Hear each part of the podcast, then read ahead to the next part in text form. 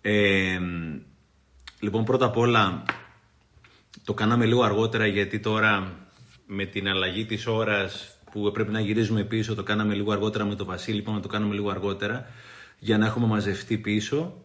Ε, και το σημερινό θέμα είναι ένα, ένα πολύ βαθύ θέμα, το οποίο νομίζω ότι όλοι νομίζουμε ότι το έχουμε και όπως θα δούμε το Βασίλη, νομίζω τα πιο επικίνδυνα είναι αυτά τα οποία νομίζουμε ότι το έχουμε και επειδή είναι της μοδός και ενσυναίσθηση, θα επιχειρήσουμε με το Βασίλη, όχι ότι εμείς ξέρουμε, προσπαθούμε και εμείς να βρούμε, να αποκωδικοποιήσουμε κάποια πράγματα, γιατί πραγματικά είναι κάτι πολύ πολύ πολύ σημαντικό. Ίσως είναι, για μένα ίσως είναι από τις σημαντικότερες, αν όχι σημαντικότερη συνήθεια και δεξιότητα στη ζωή.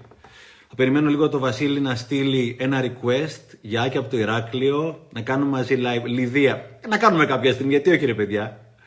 Γεια σου Ζήνα, γεια από Θεσσαλονίκη, καλησπέρα, καλησπέρα, καλησπέρα. Γεια και από τα Χανιά, από όπου υπέροχα Χανιά. Ο μπαμπάς έλεγε ότι κρατάμε, η σκούφια μας κρατάει από τα Χανιά, από, πριν από αρκετές γενιές. Από ένα χωριό έξω από τα Χανιά είναι κάτι παπάδες οι οποίοι είναι ξενάκιδες, έλεγε ο μπαμπάς. Λοιπόν, κάτσε να δούμε γιατί έχουν στείλει διάφοροι τα request. Βασίλη, ακόμα ή δεν έχω δει το δικό σου, έχει πέσει μαζί με κάποια άλλα. Καλησπέρα, καλησπέρα. Τι ζώδιο είστε. Ζυγός είμαι, ζυγός, ζυγός. Ναι, Hairstylist. Ευχαριστώ εδώ πέρα. Σε έχω ανάγκη hairstylist, έτσι. Σε έχω ανάγκη δηλαδή να μου φυλάρεις λίγο το μαλλί μου. Καλησπέρα, Ντενή. Γεια από την Κατερίνη, την αγαπημένη Κατερίνη. Τι ωραίο εκείνο το παρκάκι που έχετε, ρε παιδιά, μέσα, στο, μέσα στην πόλη, το μικρό ζωολογικό κήπο. Για να δούμε τα request. Βάλουμε μέσα γιατί τα γκρινιάζει. Περίμενα να δούμε αν το πέτυχα. Βίλη, περίμενα να δω. Νάτος, νάτος. Όλο μορφιά γεμάτος. Άλλο. Τι κάνει, δεν σε ακούμε. Α, βάλ, α, περίμενε, βάλ πιο δυνατά. Περίμενε, ναι. Μ' ακούτε; Σε ακούμε. Σε ακούμε. Είσαι ζυγός. Είσαι Είμαι ζυγός, ζυγός, αλήθεια. ναι. Τραβάς κάποιο ζόρι, τραβάς κάποιο ζόρι; Όχι, γιατί νόμιζα ότι το είναι ένα από τα εξαιρετικά ζώδια, καθώς είμαι και εγώ. Αλλά τώρα Ποιο, Είσαι ποιο, και δεν εσύ, σ' ε. κόπηκε, ποιο ζώδιο; είμαι και εγώ. Είμαι και εγώ ζυγός και νόμιζα ότι ήταν καλό ζώδιο. Υπάρχουν και εξαιρέσεις, Βασίλη μου, δεν είμαστε όλοι Μέχρι καλοί. πρότινος. Μέχρι πρότινος. Έτσι ακριβώς. Καλά είσαι; Καλά, Στεφανάκο, εσύ; Είμαι καλά. Θέλω να τονίσω κάτι το οποίο το θεωρώ πολύ σημαντικό, το λέω και το ξαναλέω. Ε, είναι η σημασία των ανθρώπων που έχουμε τριγύρω μας. Γινόμαστε οι άνθρωποι που έχουμε τριγύρω μας. Δεν είναι απαραίτητο να είμαστε copy-paste. Αλλά και πραγματικά το λέω Βασίλη και ξέρεις δεν χαϊδεύω αυτιά. Είναι πολύ μεγάλη χαρά και τιμή μου να έχω ανθρώπους σαν και εσένα κοντά μου. Ανθρώπους που ουσιαστικά με βοηθάνε να μαθαίνω περισσότερο, να γίνομαι καλύτερος, να καταλαβαίνω, να καταλαβαίνουμε, να προχωράμε μαζί, έτσι. Είναι εξαιρετικά σημαντικό ποιους ανθρώπους έχουμε κοντά μας. Ναι, θα το πάρω όπως το έδωσες. Σε ευχαριστώ. Και ξέρεις ότι ισχύει και από εδώ, αλλά δεν θα θέλω να το κάνω έτσι, οπότε θα το πάρω όπως το έδωσες. Το λέω Σημαντικό. γιατί είναι πολύ σημαντικό να έχουμε τους σωστούς ανθρώπους τριγύρω μας, γιατί όπως είναι όλη η ιστορία με τον COVID, κολλάμε. Κολλάμε συναισθήματα, κολλάμε συνήθειες, κολλάμε αισιοδοξία, κολλάμε απεσιοδοξία και αυτά είναι πολύ πιο κολλητικά, δεν χρειάζεται επαφή και από το τηλέφωνο και από το Skype και από οπουδήποτε κολλάνε αυτά τα πράγματα. Και νομίζω ότι ο καθένας είναι να είναι συνηθός και να επιλέγει να κολλάει τα σωστά πράγματα για τη δική του τη ζωή. Ξατα- Καταλαβαίνεις. Πολύ καλά. Και είναι και ωραίο, ρε παιδί μου, να αντιγράφουμε και ωραία πράγματα. Δεν είναι κακό να αντιγράφουμε ωραία πράγματα. Μια χαρά είναι. Μμ. Συμφωνώ απολύτως. Λοιπόν, τι θα πούμε σήμερα, ενσυναίσθηση. Θέλω να σου πω ότι δεν έχεις καθόλου ενσυναίσθηση. Προφανώς βάζεις Κυριακή βράδυ live. δεν έχεις καταλάβει τον κόσμο. Αυτό που είπα για τους φίλους, να το, το, το παίρνω πίσω. Αυτό που είπα για τους φίλους το παίρνω πίσω το τελευταίο, δεν πειράζει. Εντάξει. Αλλά θα δούμε. Έγινε αγόρι θα μου, δείξει, λοιπόν. θα δείξει. Θέλω να ξεκινήσουμε εκείνο το βιβλιαράκι που είπαμε και να το ξετυλίξουμε; Ναι, ναι, ναι, ναι. ναι, ναι. Λοιπόν, έχουμε διαλέξει με τον Βασίλη δύο-τρία βιβλιαράκια πολύ πολύ ωραία που θα είναι η αφορμή για να κουβεντιάσουμε. Πρώτα απ' όλα να διευκρινίσω κάτι, Βασίλη. Ε, το λέω νομίζω ότι καλύπτω και εσένα, αλλά θα, θα μου πεις αν ε, ισχύει ή όχι. Δεν είναι ότι εμείς είμαστε κάποιοι ειδικοί, έχουμε λύσει τα θέματά μας ή ελάτε να σας πούμε έτσι. Τι ψάχνουμε και εμείς, κάνω λάθος; 100%. Κάνεις λάθος. Υπάρχει τρόπο να τον βγάλω. Πώς βγαίνει ο άλλος, πώς βγαίνει, πώς μπαίνει και ο άλλος. Λοιπόν, όχι, είναι πάρα πολύ σημαντικό αυτό και το λέμε κάθε φορά και θα το ξαναλέμε. Δεν είμαστε ούτε ειδικοί, ούτε παντογνώστες, ούτε. Ε, τι να πω, εμείς, ε, παράδειγμα, σήμερα που θα συζητήσουμε την συνέστηση, εμείς την έχουμε, την έχουμε κατακτήσει και την ξεχυλίζει, ας πούμε, σε κάμια των περιπτώσεων. Και είναι σημαντικό. Δηλαδή, Νομίζω είναι ένα από τα στοιχεία που είναι πολύ έτσι κοινό, Στέφαν, στους δυο μας σαν στάση ζωής. Είναι μια διαρκής αναζήτηση αυτά. Απλά από ένα σημείο και μετά, όταν κάπως έρθει σε μια καλή επαφή, θα μπορούσα να πω, η αναζήτηση αυτή έχει ενδιαφέρον και δεν είναι τόσο βασανιστική, ρε παιδί μου, όπως ίσως είναι μέχρι ένα σημείο. Αυτό. Αλλά είναι πολύ σημαντικό να το πούμε, ναι. Τέλεια. Λοιπόν, ένα από τα βιβλία που διαλέξαμε για να ξεκινήσουμε και για μένα έχω τρέλα με τα παιδικά βιβλία, γιατί θεωρώ μιλάνε στην ψυχή και λένε πολύ σημαντικά πράγματα. Είναι ένα βιβλίο για μικρούς και μεγάλους. Το κουνελάκι άκουγε εκδόσεις Διόπτρα. Ένα συγκλονιστικό βιβλίο. Θα πάρει δύο λεπτά το πολύ να το διαβάσουμε μαζί, αλλά νομίζω αυτό το οποίο θα αφήσει δεν θα μπορούσαμε να τα πούμε ούτε μετά από 200 ώρες. Το κουνελάκι άκουγε λοιπόν. Μια μέρα ο Άλκης αποφάσισε κάτι να φτιάξει, κάτι καινούργιο, κάτι μοναδικό. Προσπαθεί να φτιάξει ο Άλκης ένα πυργάκι. Κάτι ξεχωριστό. Ο Άλκης ήταν τόσο περήφανος για το πυργάκι του τελικά κατάφερε και το έφτιαξε στην εντέλεια. Ξαφνικά όμως, έρχονται τα πουλιά και το διαλύουν. Το πυργάκι του γκρεμίστηκε. Νομίζω από την εικονογράφηση μπορούμε να δούμε το συνέστημα του μικρού. Και πιθανόν το έχουμε βιώσει και αρκετοί από εμάς σε αντίστοιχες περιπτώσεις. Τότε εμφανίστηκε η κοτούλα.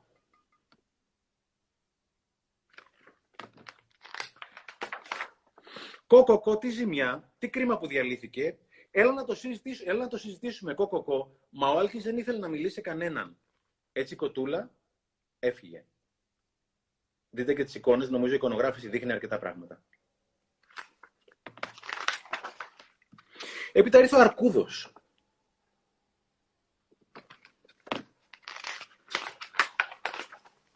Γκρ, γκρ, τρομερό. Σίγουρα είσαι θυμωμένος. Έλα να φωνάξουμε. Γκρ, γκρ, γκρ. Προσπαθεί ο Αρκούδος να παρασύρει τον Άλκη στο δικό του συναίσθημα το θυμό. Μα ο Άλκης δεν ήθελε να φωνάξει. Έτσι ο Αρκούδος έφυγε.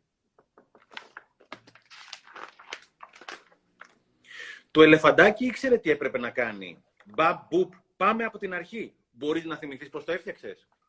Το ελεφαντάκι προσπαθεί να πείσει τον Άλκη να ξαναφτιάξει το πυργάκι του. Μα ο Άλκης δεν ήθελε να θυμηθεί. Έτσι, το ελεφαντάκι έφυγε και αν βλέπετε είναι και λίγο σνόπ το ελεφαντάκι όταν ουσιαστικά ο Άλκης αρνήθηκε να φουγκραστεί το συνέστημα του ελέφαντα. Έπειτα ήρθαν και άλλα ζωάκια. Χι, πολύ αστείο έκανε η Ιένα. Γκλουπ, έλα να κρυφτούμε σαν να μην έγινε τίποτα, φώναξε στουρθοκάμιλος και έκρυψε το κεφάλι της. Τι ακαταστασία, ας τα πετάξουμε πρώτην το καγκουρό. Ας γκρεμίσουμε το πυργάκι κάποιου φίλου σου, είπε το φίδι. Νομίζω τα, τα ζωάκια αυτά πάνε να... Μάλλον θα τα πούμε το Βασίλη καλύτερα. Μα ο Άλκης δεν ήθελε να κάνει τίποτα με κανένα ζωάκι. Έτσι έφυγαν όλα. Ο Σπουάλκης έμεινε μόνος του. Και το συνέστημα είναι πολύ ξεκάθαρο, δεν νομίζω χρειάζεται να περιγράψουμε.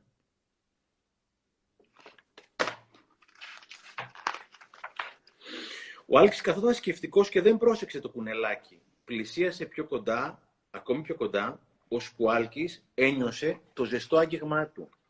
Το κουνελάκι ήρθε και απλώς έκατσε κοντά στον Άλκη.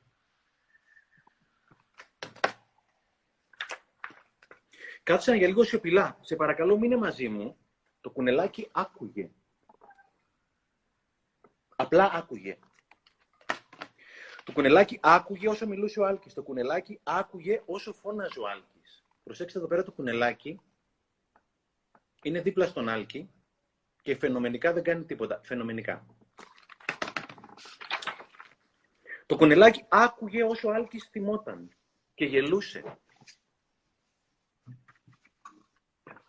Το κουνελάκι άκουγε ενώ ο Άλκης ήθελε να κρυφτεί, να πετάξει τα τούβλα μακριά, να γκρεμίσει το περιγάκι κάποιου φίλου του. Το κουνελάκι ήταν απλά εκεί.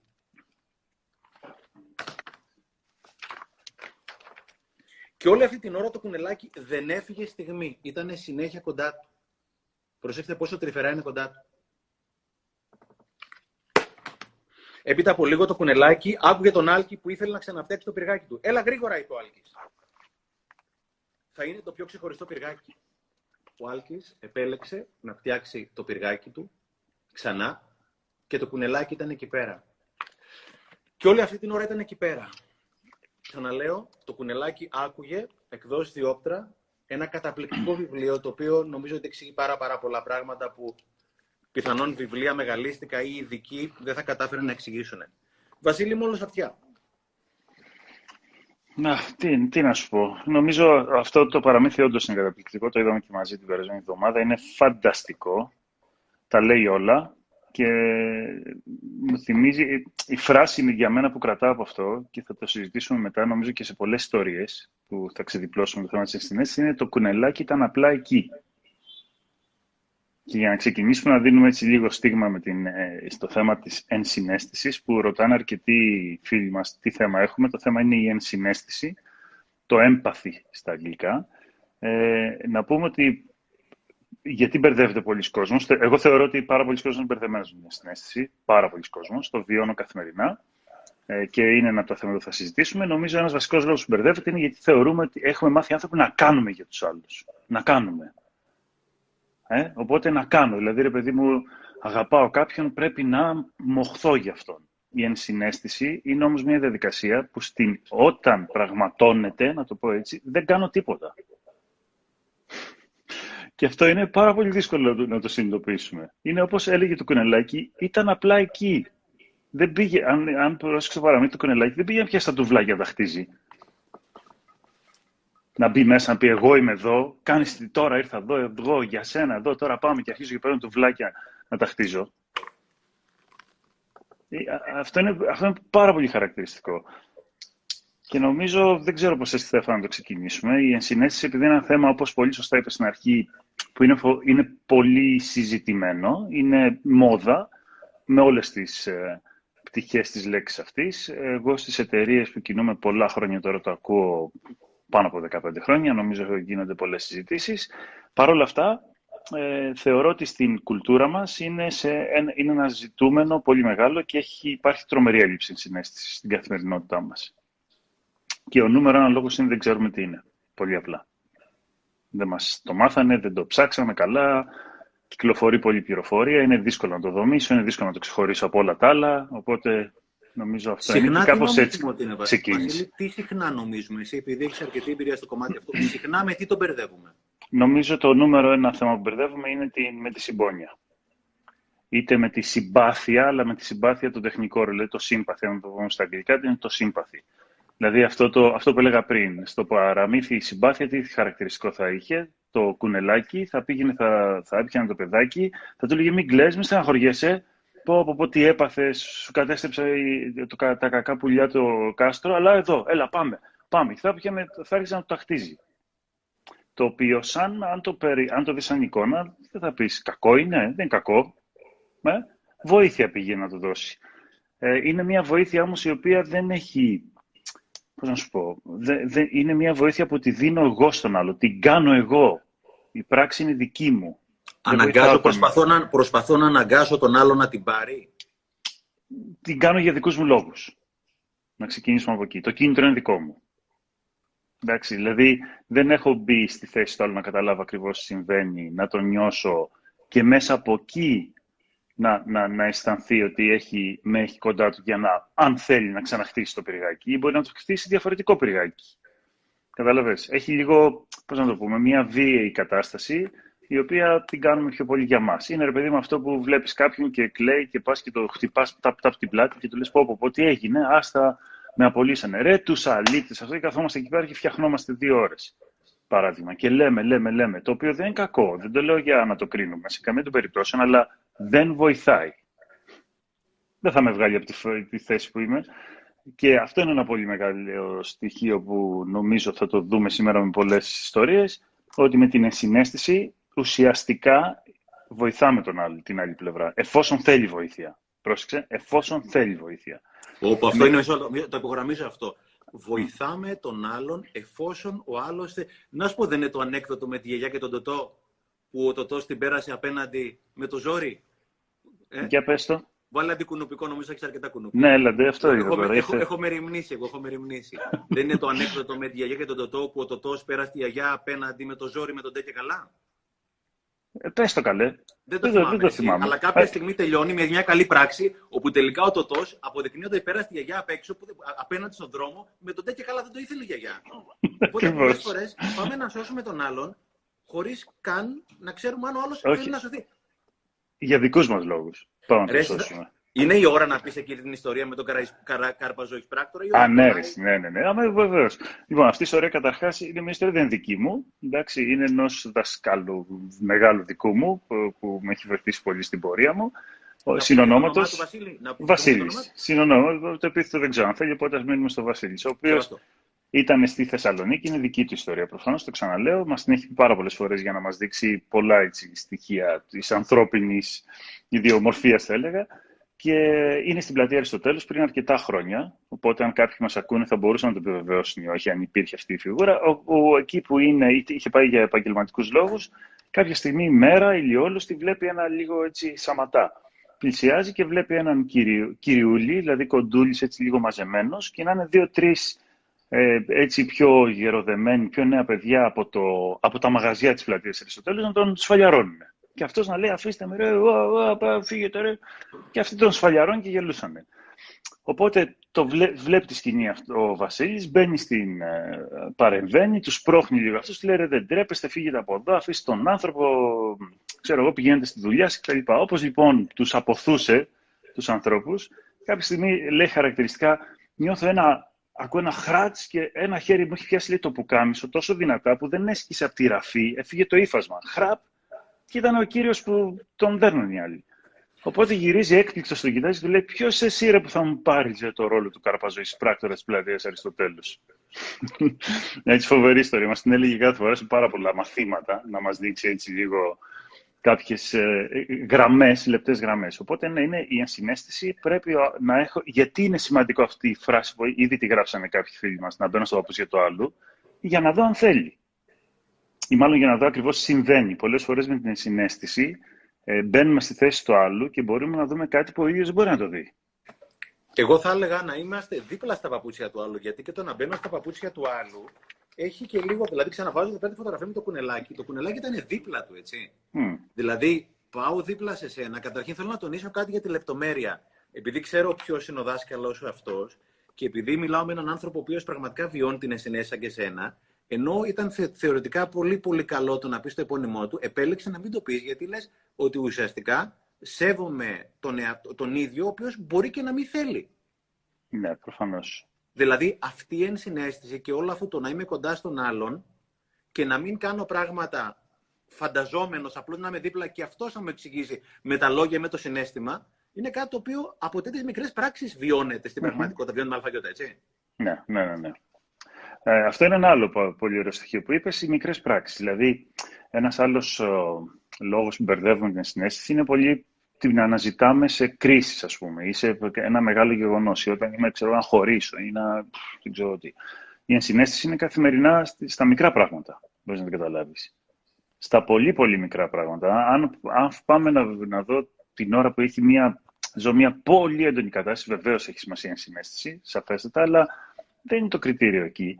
Δηλαδή, εγώ σε εταιρείες που κινούμε τόσα χρόνια και με τις ομάδες μου, κάνουμε κάποια ερωτηματολόγια στους ανθρώπους κατά καιρού. Και επειδή δουλεύουμε πολύ τις σχέσεις, ρωτάμε πούμε, το θέμα της ενσυναίσθησης. Έχουμε κάνει πάρα πολύ έτσι, ποσοτική έρευνα, δεν μπορώ να πω ποιοτική, γιατί είναι δικά μας τα ερωτηματολόγια. Και ας πούμε, ρωτάμε, έχεις ενσυναίσθηση; Η, η, η μεγάλη πλειοψηφία απαντάει ναι. Είτε ότι πιστεύω ότι έχω, είτε ότι έχω. Ε, μετά τους ρωτάς, οι άλλοι έχουν συνέστηση και μάλιστα τους πάμε συνήθως εγώ και η ομάδα μου, έτσι, οι πύρους μου δηλαδή, ή εγώ ο προϊστάμενος μου και μετά συνολικά εγώ και η ομάδα, η, η ευρυτερόλη εταιρεία. Και εκεί οι απαντήσεις είναι εντελώς δυσανάλογες. Οπότε, δηλαδή, αν ρωτήσεις 100 ανθρώπους, θα σου πούνε 99 έχουν συνέστηση. Μετά, αν ρωτήσεις τους ίδιους ανθρώπους, οι άλλοι έχουν συνέστηση με σένα, θα σου πούνε 99 όχι. Ε, δεν βγαίνει μαθηματικά. Πολύ απλό. δεν γίνεται, δεν βγαίνει. Καταλάβες. Οπότε, ε, ένα άλλο στοιχείο λοιπόν εκεί, ε, γι' αυτό ξεκίνησα, τι λέει πάρα πολλοί κόσμος, δεν προλαβαίνω στην καθημερινότητα. Α πούμε στα εργασιακά, α, γίνεται χαμός. ποια είναι συνέστηση τώρα. Βλέπεις τι γίνεται. Πού να μπω στα παπούτσια για το άλλο; Δεν έχω χρόνο. Μάλλον το να μπω στα παπούτσια για το άλλο δεν είναι ε, δώσε μου πέντε λεπτά να μπω στα παπούτσια σου να δω τι συμβαίνει. Είναι ένας αυτοματισμός εφόσον το έχω αυτό. Και υπάρχει μια σοφή παροιμία που λέει: Όποιος βιάζει τη σκοντάφτει. Ε, βέβαια. Γιατί ε, ο χρόνος που δεν θα επενδύσεις, γιατί είδα και κάποια σχόλια με τα παιδιά μας και όλα αυτά τα πράγματα που θα πούμε και ιστορίες, ο χρόνος που δεν θα επενδύσεις θα το βρεις μπροστά σου, έτσι. Και ε, παίρνω μια-δύο, ένα-δύο λεπτά, γιατί είχα και μήνυμα από μια κοπέλα να, μην, να σε αφήνω να Μια κοπέλα είπε, άφησε να μιλήσεις, σε παρακαλώ, αυτή τη φορά. Οπότε είπα να επιδείξω ενσυναίσθηση. Α, κατάλαβα. Θα πω και δύο ιστοριούλες. Ε, Πάμε, ναι, εννοείται, εννοείται. Τις προάλλες είχα πάρει τηλέφωνο για να κλείσω ένα ε, ραντεβού στο συνεργείο για το σμαρτάκι μου και είχε περάσει και καιρός, το έχω ξεχάσει μια αλήθεια. Οπότε δεν απάντησαν. Στον τηλεφωνητή λοιπόν άφησα το μήνυμα και όταν ήρθε η ώρα να αφήσω το τηλέφωνό μου και τα στοιχεία μου, τα άφησα πάρα πολύ αργά, γιατί εκείνη την ώρα ήξερα ότι απέναντι θα είναι μια τηλεφωνήτρια η οποία θα ακούει, θα προσπαθεί να γράψει ταυτόχρονα, οπότε αν πω εγώ το νούμερο μου τα, τα, τα, τα, δεν προλαβαίνει, οπότε λέω τα, τα, τα, τα, τα, τα, τα, Δηλαδή έβαλα τον εαυτό μου στα παπούτσια mm. της κοπέλας αυτής την ώρα που θα άκουγε το ηχογραφημένο μήνυμα, να μην, να μην έπρεπε να το ακούσει δύο ή τρει φορέ. Αυτό είναι ενσυναίσθηση, Βασίλη. Σαφέστατα. 100%. Και είναι ένα πολύ ωραίο παράδειγμα καθημερινότητα. Ναι. Πάρα, 100%. πάρα, πάρα, πάρα πολύ απλό. Ή καμιά φορά στο δρόμο, όταν στρίβεις από ένα στενό, συνεννο... δηλαδή πρώτα απ' όλα υπάρχει ρε παιδί μου, το είχαμε βάλει και σαν topic, υπάρχει κάτι το οποίο είναι πολύ πολύ μαγικό για ενσυναίσθηση, δεν γίνεται με λόγια έτσι. Δηλαδή ο κουνελάκι δεν είπε τίποτα, δεν είπε τίποτα, δεν είπε τίποτα έτσι όχι δεν έκανε τίποτα, δεν ναι, είπε ναι, ναι. τίποτα. Και συχνά εγώ ε, αντικρίζομαι με κάποιους οδηγούς σε ένα στενό δρομάκι, μένω λίγο πίσω, με τα μάτια προσπαθώ να καταλάβω τι στο καλό θέλουν. Οπότε από κάποιο σημείο και μετά, ο ένας αφήνει τον άλλο και έχουμε συνεννοηθεί, χωρίς να έχουμε πει τίποτα. Οπότε υπάρχει ένα μαγικό πράγμα το οποίο είναι το κενό, η σιωπή, ο χωρόχρονος, ο άδειος, ο οποίος ουσιαστικά επιτρέπει όλα τα συναισθήματα και η συνεννόηση να γίνει και ενεργειακά, έτσι. Ακριβώς. Ακριβώς. Νομίζω είναι, μπορούμε να το βάλουμε λίγο έτσι σαν πιο περιγραφικά για να το καταλάβουμε όλοι μας. Όσο μιλάμε, όσο ενεργοποιούμε τη λογική, το λόγο και τη λογική σκέψη, εντάξει, είναι στην ουσία σαν να βάζουμε ένα, ένα επίπεδο, ένα, πώς να το πω, ένα layer, ένα, πες το, κόλλησα. Επίπεδο, ναι, επίπεδο. Ναι, ναι, ναι, ναι επίπεδο, πάνω από το, το, το, το, χώρο που υπάρχουν τα συναισθήματα και τα, και τα μονώνουμε. Δηλαδή, στην ουσία λίγο τα βάζουμε, λίγο μπαίνει ένα καπάκι φου, από πάνω. Όσο μιλάμε, τώρα εμείς δεν μιλάμε, μιλάμε. Ναι, και εκεί συνήθως, ποια συναισθήματα έχουμε επαφή όταν μιλάμε, αυτά που μας είναι πολύ οικεία. Δεν είναι ότι δεν έχουμε συνέστημα, για να μην είμαστε άσπρο-μαύρο. Δηλαδή, και ποια είναι τα πιο οικεία συναισθήματα, είναι ο θυμός, πάρα πολύ απλό. Μπορώ να μιλάω και να τα χώνω και να σου βρίζω και να μια χαρά. Είναι, λίγο, είναι ο φόβος, είναι η χαρά, λίγο πιο πολύ η χαρά όμως στη, στη, στο, στο γελάω, στο ακούω κάτι αστείο, στο έχω μια καλή στιγμή. Αυτά που έχω λοιπόν πολύ μεγάλη οικειότητα μπορώ να τα δουλεύω ταυτόχρονα με το λόγο. Τα υπόλοιπα δεν μπορώ. Οπότε όσο μιλάω, τα μονώνω. Μπαίνει το καπάκι. Παπ. Εντάξει. Οπότε η σιωπή που λες είναι ένα πολύ χαρακτηριστικό των ανθρώπων που έχουν συνέστηση. Πρόσεξε όμως εδώ τώρα. Ε, το πολύ σημαντικό, ας πούμε εδώ μεταξύ μας, για να υπάρχει ενσυναίσθηση, είναι π.χ. τώρα που μιλούσες εσύ, να σε ακούω εγώ. Και τώρα που μιλάω εγώ, να, να, να σωπαίνει εσύ, όπως το είπες. Το θέμα είναι μέσα σου, τώρα που μιλάω εγώ, έχεις σιωπή; Δεν είναι λοιπόν το εξολεκτικό. Δεν είναι μόνο αν κάθεσαι εσύ τώρα εδώ και με κοιτάς, όπως και εγώ αντίστοιχα και μ, γνέφουμε τώρα, ακριβώς αυτό που κάνεις. Μέσα μου έχω σιωπή ή μέσα μου είμαι αλλού; Μέσα μου έχει πάρει φωτιά και έχω βρει 8 απαντήσεις ήδη να σου πω. Mm, Εντάξει, mm, Οπότε η σιωπή, ή το σημαντικό είναι η σιωπή να είναι ε, ε, μέσα μου, μέσα μου. Δηλαδή θέλει μια ησυχία μέσα μου. Αλλιώς δεν μπορώ να έχω συνέστηση. Δηλαδή έξω μπορεί να γίνει. Πες το, πες το, πες το, Έξω μπορεί να γίνεται της κακομήρα, της μουρλής. Και πραγματικά, δηλαδή, οι άνθρωποι έχουν συνέστηση, πάρε ρε παιδί μου, ξαναλέω, σε μια εταιρεία ή σε ένα, ε, πώς να το πω, στο δρόμο που και γίνεται ένα επεισόδιο. Γίνεται σκαυγά. Οπότε γίνεται ένα αλαλούμ. Ο άνθρωπος που έχει ενσυναίσθηση, μέσα του έχει ησυχία εκείνη τη στιγμή. Και η ησυχία τι του δίνει, την καθαρότητα να δει τι συμβαίνει καθαρά. Όχι να δει τη φασαρία μέσα από τη φασαρία. Για φαντάσου το, φασαρία μέσα από τη φασαρία. Χάος. Ε, στην εννοησία. Ε, ακούω, αυτή την εποχή ακούω τον Bishop Jakes, ένα συγκλονιστικό τύπο, έχει γράψει ένα βιβλίο, το Don't Drop the Mic, μην ρίχνεις το μικρόφωνο, δηλαδή να συνέχισει, να, συνέχιζε ουσιαστικά να μιλάς. Και μιλούσε ακριβώς για αυτό το πράγμα και έλεγε ότι τις περισσότερες φορές δεν διαφωνούμε σε αυτά που λέμε. Απλώς δεν μπορούμε να καταλάβουμε ένας τον άλλον. Γιατί ουσιαστικά έλεγε ότι στο τέλος οι άνθρωποι θέλουν πάνω κάτι τα ίδια.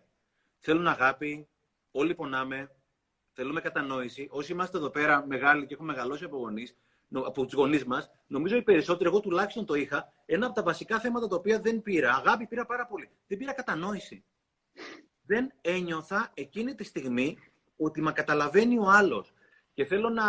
Είχαμε πει να το κάνουμε λίγο σκαλέτα, αλλά στον μπερδέψουμε λιγάκι. Επειδή ξέρεις ότι μου αρέσουν οι ιστορίες, ήμουνα κάποια στιγμή, γιατί βλέπω ότι είναι και αρκετοί γονείς, γιατί το κομμάτι ενσυναίσθησης παίζει σε όλες τις σχέσεις και με τα παιδιά και και και. και θέλω να πω και πολύ ωραία πράγματα που έχω κάνει παιδιά. Με τα παιδιά μου έχω, έχω κάνει και μαλακίες. Από ό,τι θέλω να μοιραστώ ένα-δύο τέτοια. Ήμουνα ε, πριν από δέκα μέρες με τη μικρή μου την κόρη μεσημεριανό και πήγαμε και φάγαμε οι δυο μας. Σου είχα πει την ιστορία. Τέλος πάντων, κάποια στιγμή τρώγαμε οι δυο μας, μόνο οι δυο μας, κλειστό κινητό, τίποτα. Οι δυο μας, έτσι. Γιατί και αυτό βοηθάει πάρα πολύ. Κάποια στιγμή παίζαμε το παιχνίδι αλήθεια. Όπου κληθήκαμε ο ένας να, να ζητήσει από τον άλλο να πει μια αλήθεια. Και λέγω στη μικρή μου την κόλλη Ρέτσι Έννοια, ρε, πες μου κάτι, ειλικρινά. Ε, τι είναι αυτό που σε θυμώνει, που σε στενοχωρεί πάρα πολύ με μένα; Όταν το κάνω, τι είναι αυτό που σε τρελαίνει; Μου λέει, μπαμπά, με θυμώνει πάρα πολύ και πραγματικά δεν μπορώ να διαχειριστώ αυτό το πράγμα. Το παιδί δεν είναι καν 10 ετών. Μου λέει, με θυμώνει πάρα πάρα πολύ όταν μου φωνάζεις. Όταν μου φωνάζεις, δεν μπορώ. Και εδώ πέρα, Βασίλη, εγώ ξέρω μέσα μου ότι στο παιδί μου φωνάζω όταν είναι με το τάμπλετ παραπάνω, ώρα κτλ. το ένα το άλλο. Αυτό ακριβώς που είπε ήταν η ώρα να το βουλώσω και να ακούσω το παιδί μου. Γιατί παλιότερα θα έλεγα, ναι σου φωνάζω, αλλά και άμα το βάλεις αυτό το χαμημένο το αλλά, τελείωσε. Τελείωσε. Είναι σαν μην το είπε. Οπότε mm. εκείνη τη στιγμή θα έλεγα, παλιά θα έλεγα, ναι, το κάνω, αλλά και εσύ αυτό. Εκείνη τη στιγμή, φίλε, το βούλωσα και λέω τώρα είναι η ώρα να ακούσεις και κάτι, γιατί πολλές φορές, επειδή το βάλαμε σαν topic, την ενσυναίσθηση και τα όρια. Το ενσυναίσθηση δεν σημαίνει ότι μπαίνεις μέσα μου και με διαλύσει κτλ. Έρχεται η ώρα που θα κάνω την κουβέντα με το παιδί μου και θα βάλω σκληρά όρια που θα έχουμε συμφωνήσει σε κάποια πράγματα στο σπίτι. Αλλά έρχεται η ώρα που πραγματικά το βουλώνεις και ακούς. Και έβλεπα στα μάτια της κόρης μου, Βασίλη, ειλικρινά, τα ματάκια να περιμένουν να ακούσει κανένα αλλά, να τρέμει το βλέμμα μέσα, μην ακούσει κάποιο αλλά γιατί ουσιαστικά στο παρελθόν έχω πει το αλλά και εκείνη τη στιγμή σαν να ήταν δεν θα πεις κάτι. Και συνεννοηθήκαμε την ενέργεια. Δεν θα πω κάτι, δεν το είπα λεπτικά. Αλλά εκείνη τη στιγμή, φίλε, του επέτρεψα, ήρθε, έκατσε μέσα μου αυτό το κάτι, χωρίς να πάω να το κόψω, να το ράψω, να πω ότι αυτό είναι σωστό, αυτό δεν είναι σωστό και τις άλλες μαλακίες. Και απέναντία, με την ίδια μου την κόρη τη μικρή, θέλω να πω μια μαλακία που έκανα τώρα την προηγούμενη εβδομάδα, επειδή τη μεγάλη μου την πηγαίνω κάθε πρωί στην Αγία Παρασκευή που είναι το σχολείο της, και τη μικρή την πηγαίνω Παρασκευή μόνο στο σχολείο τη γιατί είναι πιο κοντά. Τέλος πάντων, επειδή οπότε πηγαίνω τη μεγάλη Δευτέρα με Πέμπτη στο σχολείο, την Παρασκευή πηγαίνω τη μικρή. Τα έφερε ο διάλογο και την Πέμπτη η μεγάλη άρχιζε ουσιαστικά να κοιμηθεί, διάβαζε μέχρι πολύ πολύ αργά, οπότε συνεννοήθηκα με τη μαμά της την Παρασκευή εκτάκτος να πάω τη μεγάλη που ήταν η μέρα της μικρής. Mm. Πηγαίνω λοιπόν τη μεγάλη στο σχολείο, γιατί εννοείται κάνουμε μαλακίες, απλώς είναι πολύ σημαντικό να μας συνειδηθεί. Πηγαίνω τη μεγάλη κάποια στιγμή, γυρίζω, παίρνω τη μικρή που την πήγαινε η μαμά της στο σχολείο τέλος πάντων, γιατί είναι πιο κοντά εδώ πέρα στα νότια προάστια. Λέω, Έννοια, τι κάνεις; Ακούω μούτρα από την άλλη που λέει, Είμαι καλά. Λέω, Τι συμβαίνει; Ξεσπάει σε κλάματα στο τηλέφωνο και μου λέει, Μπαμπά, ήταν η μέρα μου αυτή. Ήταν η μέρα μου αυτή. Γιατί πήγε στην άβρα τη μέρα μου; Και εκείνη τη στιγμή, ξέρεις, συνειδητοποίησα ότι και εγώ, πιο πολύ εγώ, λιγότερο μαμά της, έκανα μαλακία γιατί εκείνη τη στιγμή αυτό είναι η κόκκινη γραμμή. Δηλαδή, λες, καλά, αυτό είναι. Ναι, φιλαράκο, γιατί για το παιδί μου, για αυτό μένα, είναι. για τον σύντροφό μου, αυτό είναι κάτι πάρα, πάρα πολύ σημαντικό. Φυσικά μετά συνεννοήθηκα μαζί της και με τη μαμά της και πήγα και την πήρα το απόγευμα από το σχολείο. Πήγαμε σε ένα σούπερ μάρκετ που, αγορα... που αρέσουν πράγματα, ξεπαραδιάστηκα. Δηλαδή, το, το, το, δηλαδή, το, το εξαγόρασα, για να μην λέμε μαλακίες, το εξαγόρασα. Αλλά εκείνη την Παρασκευή το πρωί προχθές, η κόρη μου έβαλε τα κλάματα στο τηλέφωνο. Ήταν η μέρα μου, μου λέει αυτή παπά. Ξέρεις ποια φράση πάει εδώ; Γιατί άμα θέλουμε να δούμε την ενσυναίσθηση, πρέπει να δούμε τα παιδιά. Το έχουν γράψει ήδη κιόλας. Ε. Εδώ είναι πάρτα. Πάρτα. Έτσι είναι. Γιατί το συνειδητοποιήσει είναι ζωρικό. Αλλά πώς κάνει. Στην πρώτη ιστορία που είπες, το σημαντικό να, να, να τονίσουμε για την ενσυναίσθηση για να το καταλάβει ο κόσμος είναι ότι η ενσυναίσθηση είναι η διαδικασία του πραγματικά καθαρά, που θα πούμε μετά λεπτομέρειες έτσι και μερικά tips για να το κάνουμε πιο συγκεκριμένο, να κατανοήσω τι συμβαίνει στον αντιληπτικό χώρο του άλλου. Εντάξει. Δεν έχει τίποτα άλλο. Τελεία. Το τι θα κάνω μετά, θα βάλω το αλλά, δεν θα βάλω το αλλά. Θα πω κάτι, δεν θα πω κάτι. Θα το πω μετά από πέντε μέρες, μετά από δέκα μέρες. Είναι άλλη ιστορία. Δεν είναι συνέστηση εκεί. Και αυτό είναι πάρα πολύ σημαντικό να το κατανοήσουμε, γιατί οι περισσότεροι άνθρωποι, επειδή έχουμε μάθει να, τι να κάνω κατευθείαν όταν ψάχνουμε κάτι και τι κάνεις με αυτό, τι κάνεις με εκείνο, στην ενσυναίσθηση δεν κάνεις. Πραγματικά δεν κάνεις. Είναι κυριολεκτικό αυτό το πράγμα. Δηλαδή, αν θέλω εγώ τώρα να σε καταλάβω, το σημαντικό είναι να σε καταλάβω, όπου δεν έχω να κάνω τίποτα να σου πω, να σου δεν ξέρω εγώ τι, και μετά θα αποφασίσω τι θα κάνω, αναλόγως στην θέση μου, την περίπτωση, την κατάσταση κτλ. Οπότε δεν έχει να κάνεις κάτι. Τώρα, όσον αφορά το αλάτ, το είχαμε πει νομίζω και σε ένα άλλο live με τις σχέσεις. Όταν βάζουμε το αλάτ, ό,τι δίνουμε το παίρνουμε πίσω. Δηλαδή, είτε είναι ευχαριστώ Στέφανε πολύ για σήμερα, αλλά εντάξει. Ε, συγγνώμη Στέφανε για αυτό που σου έκανα, αλλά ξέρεις, και εγώ είχα νεύρα. Ε, όποτε βάζουν τα άλλα, ναι, ναι, πάρε λίγο, φέρ το πίσω. Οπότε το είπες πολύ σωστά. Να πω και εγώ μια ιστορία, παρά ότι δεν της λέω σε και εσένα, που θυμήθηκα. ε, και εγώ ως γονιός, ε, με τη μεγάλη μου που τότε ήταν, ήταν η μοναδική κόρη, δεν είχε γίνει ακόμα μικρή και είμαι τότε δούλευα σε επιχειρήσεις, πολύ πιεσμένο πρόγραμμα και θυμάμαι το εξής. Ήταν η ηλικία, πρέπει να ήταν γύρω, εσένα μπορεί να σας ξαναπεί Στέφανα, γύρω στα δύο που έχουν αρχίσει και μιλάνε, ξέρεις αυτό το πολύ νιανιάρικο το που τρελαίνεσαι και περπατάνε και όλα. Έχει αρχίσει και γίνεται ανθρωπάκι λοιπόν. Οπότε εγώ είχα, βρει, είχα φτιάξει μια συνήθεια, όποτε ζοριζόμουν και είχα ένταση στο γραφείο, ε, σήκωνα τηλέφωνο, έπαιρνα σπίτι, μιλούσα στην Κατερίνα λίγο, ε, ε, έφευγα εντελώς και ήμουν μια χαρά. Και είναι μια μέρα, το θυμάμαι πάρα πολύ χαρακτηριστικά. Έχω πολύ ένταση, έχει γίνει κάτι, έχω ξενερώσει, δεν θυμάμαι. Λέω, μπαίνω στο γραφείο μου, κλείνω την πόρτα, λέω να πάρω το, τη, τη, μικρή να, να την ακούσω. Παίρνω λοιπόν τηλέφωνο. Τότε στο, είχαμε μια κοπέλα στο σπίτι που την κρατούσε. Σημείωση έχω σταθερό τηλέφωνο ακόμα, έτσι έχω ενσύρματο με καλώδιο, δεν έχω ασύρματο τηλέφωνο. Σημαντικό το σταθερό. Οπότε παίρνω το σηκώνει η κοπέλα, λέω Γεια σου, Μέλανη, που η Κατερίνα; Ναι, μου λέει τώρα φανταστείτε λίγο, κάνω το λίγο εικόνα, είμαι ο εργοδότη της. Έτσι. Η κοπέλα, καταλαβαίνετε, αμέσως λέει Απ, ε, ναι, ναι, ναι, αμέσως. Ε, οπότε φωνάζει Κατερίνα, μπομπά. Και mm. ακούω εγώ από μέσα τώρα, Δεν θέλω. Mm. Αμάν. Μαχαιριά. Κόπ. Λέω, τι έγινε, ρε παιδί μου. Η κοπέλα επιμένει. Ε, Κατερίνα, Κατερίνα, μπαμπάς, έλα, έλα στο τηλέφωνο. Δεν θέλω. Με φωνή τώρα, ε. Δεν θέλω. Να φωνάζει. Λέω, άστιν, άστιν. Η κοπέλα ξανά τη λέει τρίτη φορά. Έλα, Κατερίνα, μπαμπάς στο τηλέφωνο. Λέει, παίζω. Ναι, ναι, ναι, και εκείνη την ώρα της λέω να σου πω άστιν, άστιν, άστιν, άστιν, κλείνω το τηλέφωνο και καθόμουν και σκεφτόμουν και σκεφτόμουν το εξής. Δεν το λέω γιατί έκανα κάτι καλό, σε καμία περίπτωση, γιατί και εγώ τα περισσότερα δυστυχώς τα χάνουμε. Ε, σκέψω αν είχε, ε, μετά έλεγα, ρε εσύ, αν είχα μασύρμα τηλέφωνο, τι θα έκανε η κοπέλα; Θα το με, το ζόρι. Θα το, με το ζόρι. Θα τη το βάζει αυτή. Και τι θα έκανε εκείνη τη στιγμή στο παιδί, θα του κόβε το παιχνίδι. Ένα δίχρονο λοιπόν, όπως το είπες πριν για την κόρη σου, τι υπάρχει πάνω από το παιχνίδι; Τίποτα.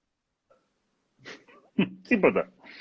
Τίποτα απολύτως. Δεν υπάρχει κάτι παραπάνω από το παιχνίδι. Οπότε είναι ένα πολύ ωραίο παράδειγμα. Γιατί εκείνη τη στιγμή εγώ ήθελα να εξυπηρετήσω εμένα. Πάρα πολύ ξεκάθαρα. Πολύ σωστό. Εμένα ήθελα να εξυπηρετήσω. Τώρα ε, θεωρούσα και εγώ ότι το παιδί χαίρεται όταν με ακούει. Ε; Ναι, Έλα όμως ναι, εκείνη ναι, τη ναι. στιγμή το παιδί είχε άλλη προτεραιότητα, τι να κάνουμε τώρα; Ε, μου είχε συμβεί ακριβώς αυτό. Το έχω στο δεύτερο το δώρο μια ιστορία που λέγεται Όχι, όπου η ιστορία λέγεται Όχι και είναι για την οριοθέτηση και την αυτοπροστασία, όπου μιλάω με τη μεγάλη μου την κόρη πριν από δύο-τρία χρόνια και ζητάω να μιλήσω με τη μικρή, η οποία λέει Όχι, δεν θέλω να μιλήσω τον παπά τώρα.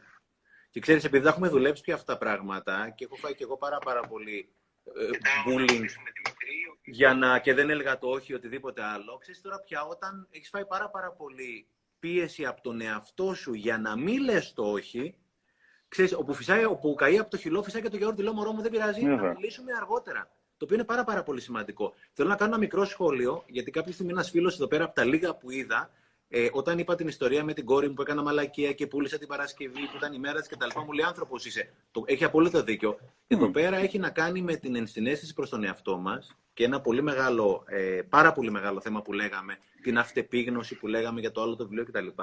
Όπου μετά από πάρα, πάρα πολλά χρόνια λέω στο φίλο που δεν μπορούσα να καταλάβω, να νιώσω και να είμαι εκεί για μένα. Άρα, αν δεν μπορώ να είμαι εκεί για μένα, δεν μπορώ να είμαι εκεί πέρα για κανέναν άλλον. Σωστά. Ε, Τώρα πια είμαι πάρα πολύ εκεί για μένα, γιατί επειδή ξέρω πραγματικά ότι άνθρωπος είμαι, δεν είμαι πια αυστηρός με τον εαυτό μου. Και στο φινάλε, ας πούμε, ξέρεις, την έχω πολύ εύκολη τη συγγνώμη. Ξέρεις, έννοια που είναι μικρή μου η κόρη, sorry, δεν το είχα υπολογίσει αυτό το πράγμα, γράψε λάθος. Και είναι πολύ πολύ σημαντικό πρώτα εγώ να μπορώ να καταλάβω τον εαυτό μου για να καταλάβω κάποιον άλλον. Σωστά. Γιατί αν δεν καταλάβω τον εαυτό μου, δεν μπορώ να καταλάβω κανέναν, κανέναν να δώσω χώρο στον άλλον. Και επειδή είπες κάτι πάρα, πάρα πολύ μαγικό, ότι όταν ουσιαστικά ο άλλος μιλάει, εγώ είμαι κοντά του, αλλά ουσιαστικά δημιουργώ και ένα χώρο μέσα μου για να έρθει να μπει αυτό το οποίο είναι να μπει, ό,τι και να είναι αυτό. Θέλω να πω, αυτό το πέρα το βιβλίο το διάβασα τις προάλλες, The Listening Path, δεν έχει μεταφραστεί ακόμα στα, στα ελληνικά της Τζούλια Κάμερον, φανταστικό βιβλίο, The Listening Path, γύρω από αυτό το πράγμα. Και κάποια στιγμή γύρω από αυτό που έλεγε σε Βασίλη, έλεγε ότι το listening, θα το πούμε και αυτό μετά, άλλο του hear, άλλο του listen. Hear να ακούω, listen να ακούω εσένα, έτσι. Και έλεγε κάποια στιγμή ότι το listening λέει is something like spiritual hospitality. Το να ακούω κάποιον είναι μια πνευματική φιλοξενία. Φιλοξενία, φανταστικό. Όταν αυτό το διάβασα, ανατρίχιασα. Είναι μια μορφή πνευματικής φιλοξενίας, όπου ουσιαστικά του ανοίγει το χώρο για να μπει στο δικό σου το σπίτι και να έρθει να φέρει το φαγητό του και αν θέλει να το φέρει το φαγητό του και να κάτσεις, εάν θέλεις και αν θέλει να πάρει μαζί. Να δοκιμάσει το φαγητό του, έτσι. Ακριβώς. Αυτό η πνευματική φιλοξενία, όταν το άκουσα, το να ακούω κάποιον, να ακούω δηλαδή με το έμπαθη, με την ενσυναίσθηση, είναι μια μορφή, το, το, το είπα δεύτερη, τρίτη φορά, sorry, αλλά είναι τόσο σημαντικό, μια μορφή πνευματικής φιλοξενίας. Και πώς αισθάνεσαι όταν σε φιλοξενεί ο άλλος πνευματικά; Εδώ είναι το ωραίο στοιχείο. Μαγικά, ρε πούστη μου. Ε, αυτό Μαγικά. είναι. Νιώθεις ότι σε έχει καταλάβει. Ο Bishop Jakes λέει ένα συγκλονιστικό. Λέει, You cannot hate somebody you understand. Δεν μπορείς να μισήσει δεν μπορείς, δεν μπορείς. κάποιον τον οποίο. Δεν γίνεται να μισήσει. μπορεί να μην τον γουστάρεις, μπορεί να μην είναι στη ζωή σου, μπορεί, μπορεί, αλλά από την ώρα που γίνεται αυτό που είχες πει εσύ, με έχει διορθώσει εκείνο το, το clubhouse που είχαμε κάνει με την Κλέρι, μου είχες πει ότι mm. το συμπαθεί να συνδεθείς. Από τη στιγμή που θα συνδεθείς ναι, ναι. μαζί του, δεν μπορείς να τον μισήσεις. Από τη στιγμή που θα κατανοήσει την ιστορία κάποιου άλλου, σου γίνεται πιο συμπαθής. Μπορεί να έχεις επιλέξει να μην είναι στη ζωή σου, αλλά δεν μπορεί να μισήσεις κάποιον τον οποίο έχεις κατανοήσει. Ακριβώς, ακριβώς. Και βλέπω εδώ πέρα στέλνουν πάρα πολύ ωραίες ερωτήσεις. Τώρα δεν ξέρω πώς να τα βάλουμε σε μια σειρά. Βάζω, θα μπουν μόνα τους. Αλλά ας πούμε βλέπω, ε, λένε για τα παιδιά πολλά. Ρωτάνε πάρα πολλές ερωτήσεις ως γονείς και για τα παιδιά, που είναι και λογικό. Και μία ερώτηση είναι πώς θα αποκτήσουν και τα παιδιά ενσυναίσθηση όταν πρέπει ντε και καλά να γίνεται το δικό τους πάσης θυσία. Δεν πρέπει να κατανοούν ότι θα υπάρξει και φορά που θα υπάρξει κάποια ειδική ανάγκη. Ε, πολύ ωραία ερώτηση και νομίζω πολύ πρακτική, έτσι άμα πιάσουμε και τα παραδείγματα που είπαμε. Που ξανά, να το τονίσουμε και για μένα αλλά και για τον Στέφανο, δεν είμαστε έτσι σαν γονείς ε, καθόμαστε και μην νομίζετε, είμαστε κι εμείς, ε, νομίζω θα θέλαμε να είμαστε έτσι συνέχεια, αλλά δεν μπορούμε, το προσπαθούμε. Λοιπόν, εγώ θέλω να πω το εξής. Τα παιδιά, τι χαρακτηριστικό έχουν σε σχέση με τον ενήλικα; Στον τρόπο που επικοινωνούν. Δουλεύουν πάρα πάρα πάρα πολύ καλά το προβλητικό επίπεδο. Ποιο είναι το προβλητικό επίπεδο, είναι το δεύτερο επίπεδο επικοινωνίας. Δηλαδή, να το κάνω πολύ απλό, υπάρχει το ορατό, τα λόγια που λέμε, τι κατάλαβα, τι μου είπες, τι σου είπα, τι, πώς κουνήθηκα, τι έκανα, εντάξει, οτιδήποτε είναι ορατό και υπάρχει μετά το προβλητικό. Το προβλητικό είναι στην ουσία η αιτία που πυροδοτεί το ορατό επίπεδο, το τι θα σου πω και πώς θα σου το πω. Εντάξει. Και συνήθως το προβλητικό για να το καταλάβουμε οι άνθρωποι, τι είναι, είναι μια δοκιμασία. Οι άνθρωποι πώς συνδεόμαστε, πώς επικοινωνούμε, δοκιμάζοντας ένα στον άλλο. Σκεφτείτε, αυτό είναι πάρα πολύ απλό. Λέω κάτι για να δω τι θα κάνεις. Mm. Αυτό είναι. Εντάξει, αυτή είναι η προβλητική διαδικασία. Κορυφαίο. Ειδικά για τα παιδιά είναι κορυφαίο. Όχι, όχι. Δεν είναι απλά κορυφαίο. Τα παιδιά, όσο πιο μικρά δε, δεν έχουν ανεπτυγμένη την λογική και το περιεχόμενο μέσα για να το τοποθετήσουν διαφορετικά. Θα το κάνουν μόνο προβλητικά. Αν πάμε δε προς το βρεφική ηλικία, είναι 100% προβλητικό. Δηλαδή το μωρό που δεν μπορεί να εκφραστεί αλλιώς, όταν πεινάει, κλαίει. Όταν χέζεται, κλαίει. Όταν ε, πονάει, κλαίει. Δεν κάνει κάτι άλλο. Εντάξει, δεν σου λέει κάτι άλλο. Οπότε αυτό για να το καταλάβουμε, τα παιδιά τι κάνουν λοιπόν, ακριβώς επειδή έχουν μάθει, που είναι, είναι φοβεροί παίχτες στο προβλητικό, μας δοκιμάζουν συνέχεια. Συνέχεια, συνέχεια. Οπότε θα έρθει ένα παιδί και παράδειγμα, θα, όπως το λέμε, θα πάμε στο σούπερ μάρκετ και θα πέφτει στα πατώματα. Κλασικό παράδειγμα, εντάξει. Ή θα θέλει κάτι και αν δεν το δώσει θα έχει μουλαρώσει, έχει πεισμώσει και δεν γίνεται τίποτα. Εκεί έχεις δύο, τρόπους, δύο τρόπους να το, αναγνω, να το αναγνώσεις αυτό που συμβαίνει. Το ένα είναι αυτό που γίνεται, ένα παιδί το οποίο είναι κακομαθημένο ή φωνάζει ή τσιρίζει ή δεν ακούει ή είναι πεισματάρικο ή τα θέλει όλα ή δεν ξέρω εγώ τι, ε, που είναι αυτό. Το άλλο είναι να κάνεις την ερώτηση τι θέλει μέσα από αυτή τη συμπεριφορά; Που είναι το προβλητικό. Που είναι εκεί πάμε πιο κοντά στην αλήθεια. Γιατί εκεί είναι αλήθεια. Τι είναι αυτό που μου ζητάει το παιδί; Άμα κάνεις αυτή την ερώτηση λοιπόν, εκεί ξεκλειδώνεις έναν άλλο δρόμο. Εντελώς διαφορετικό.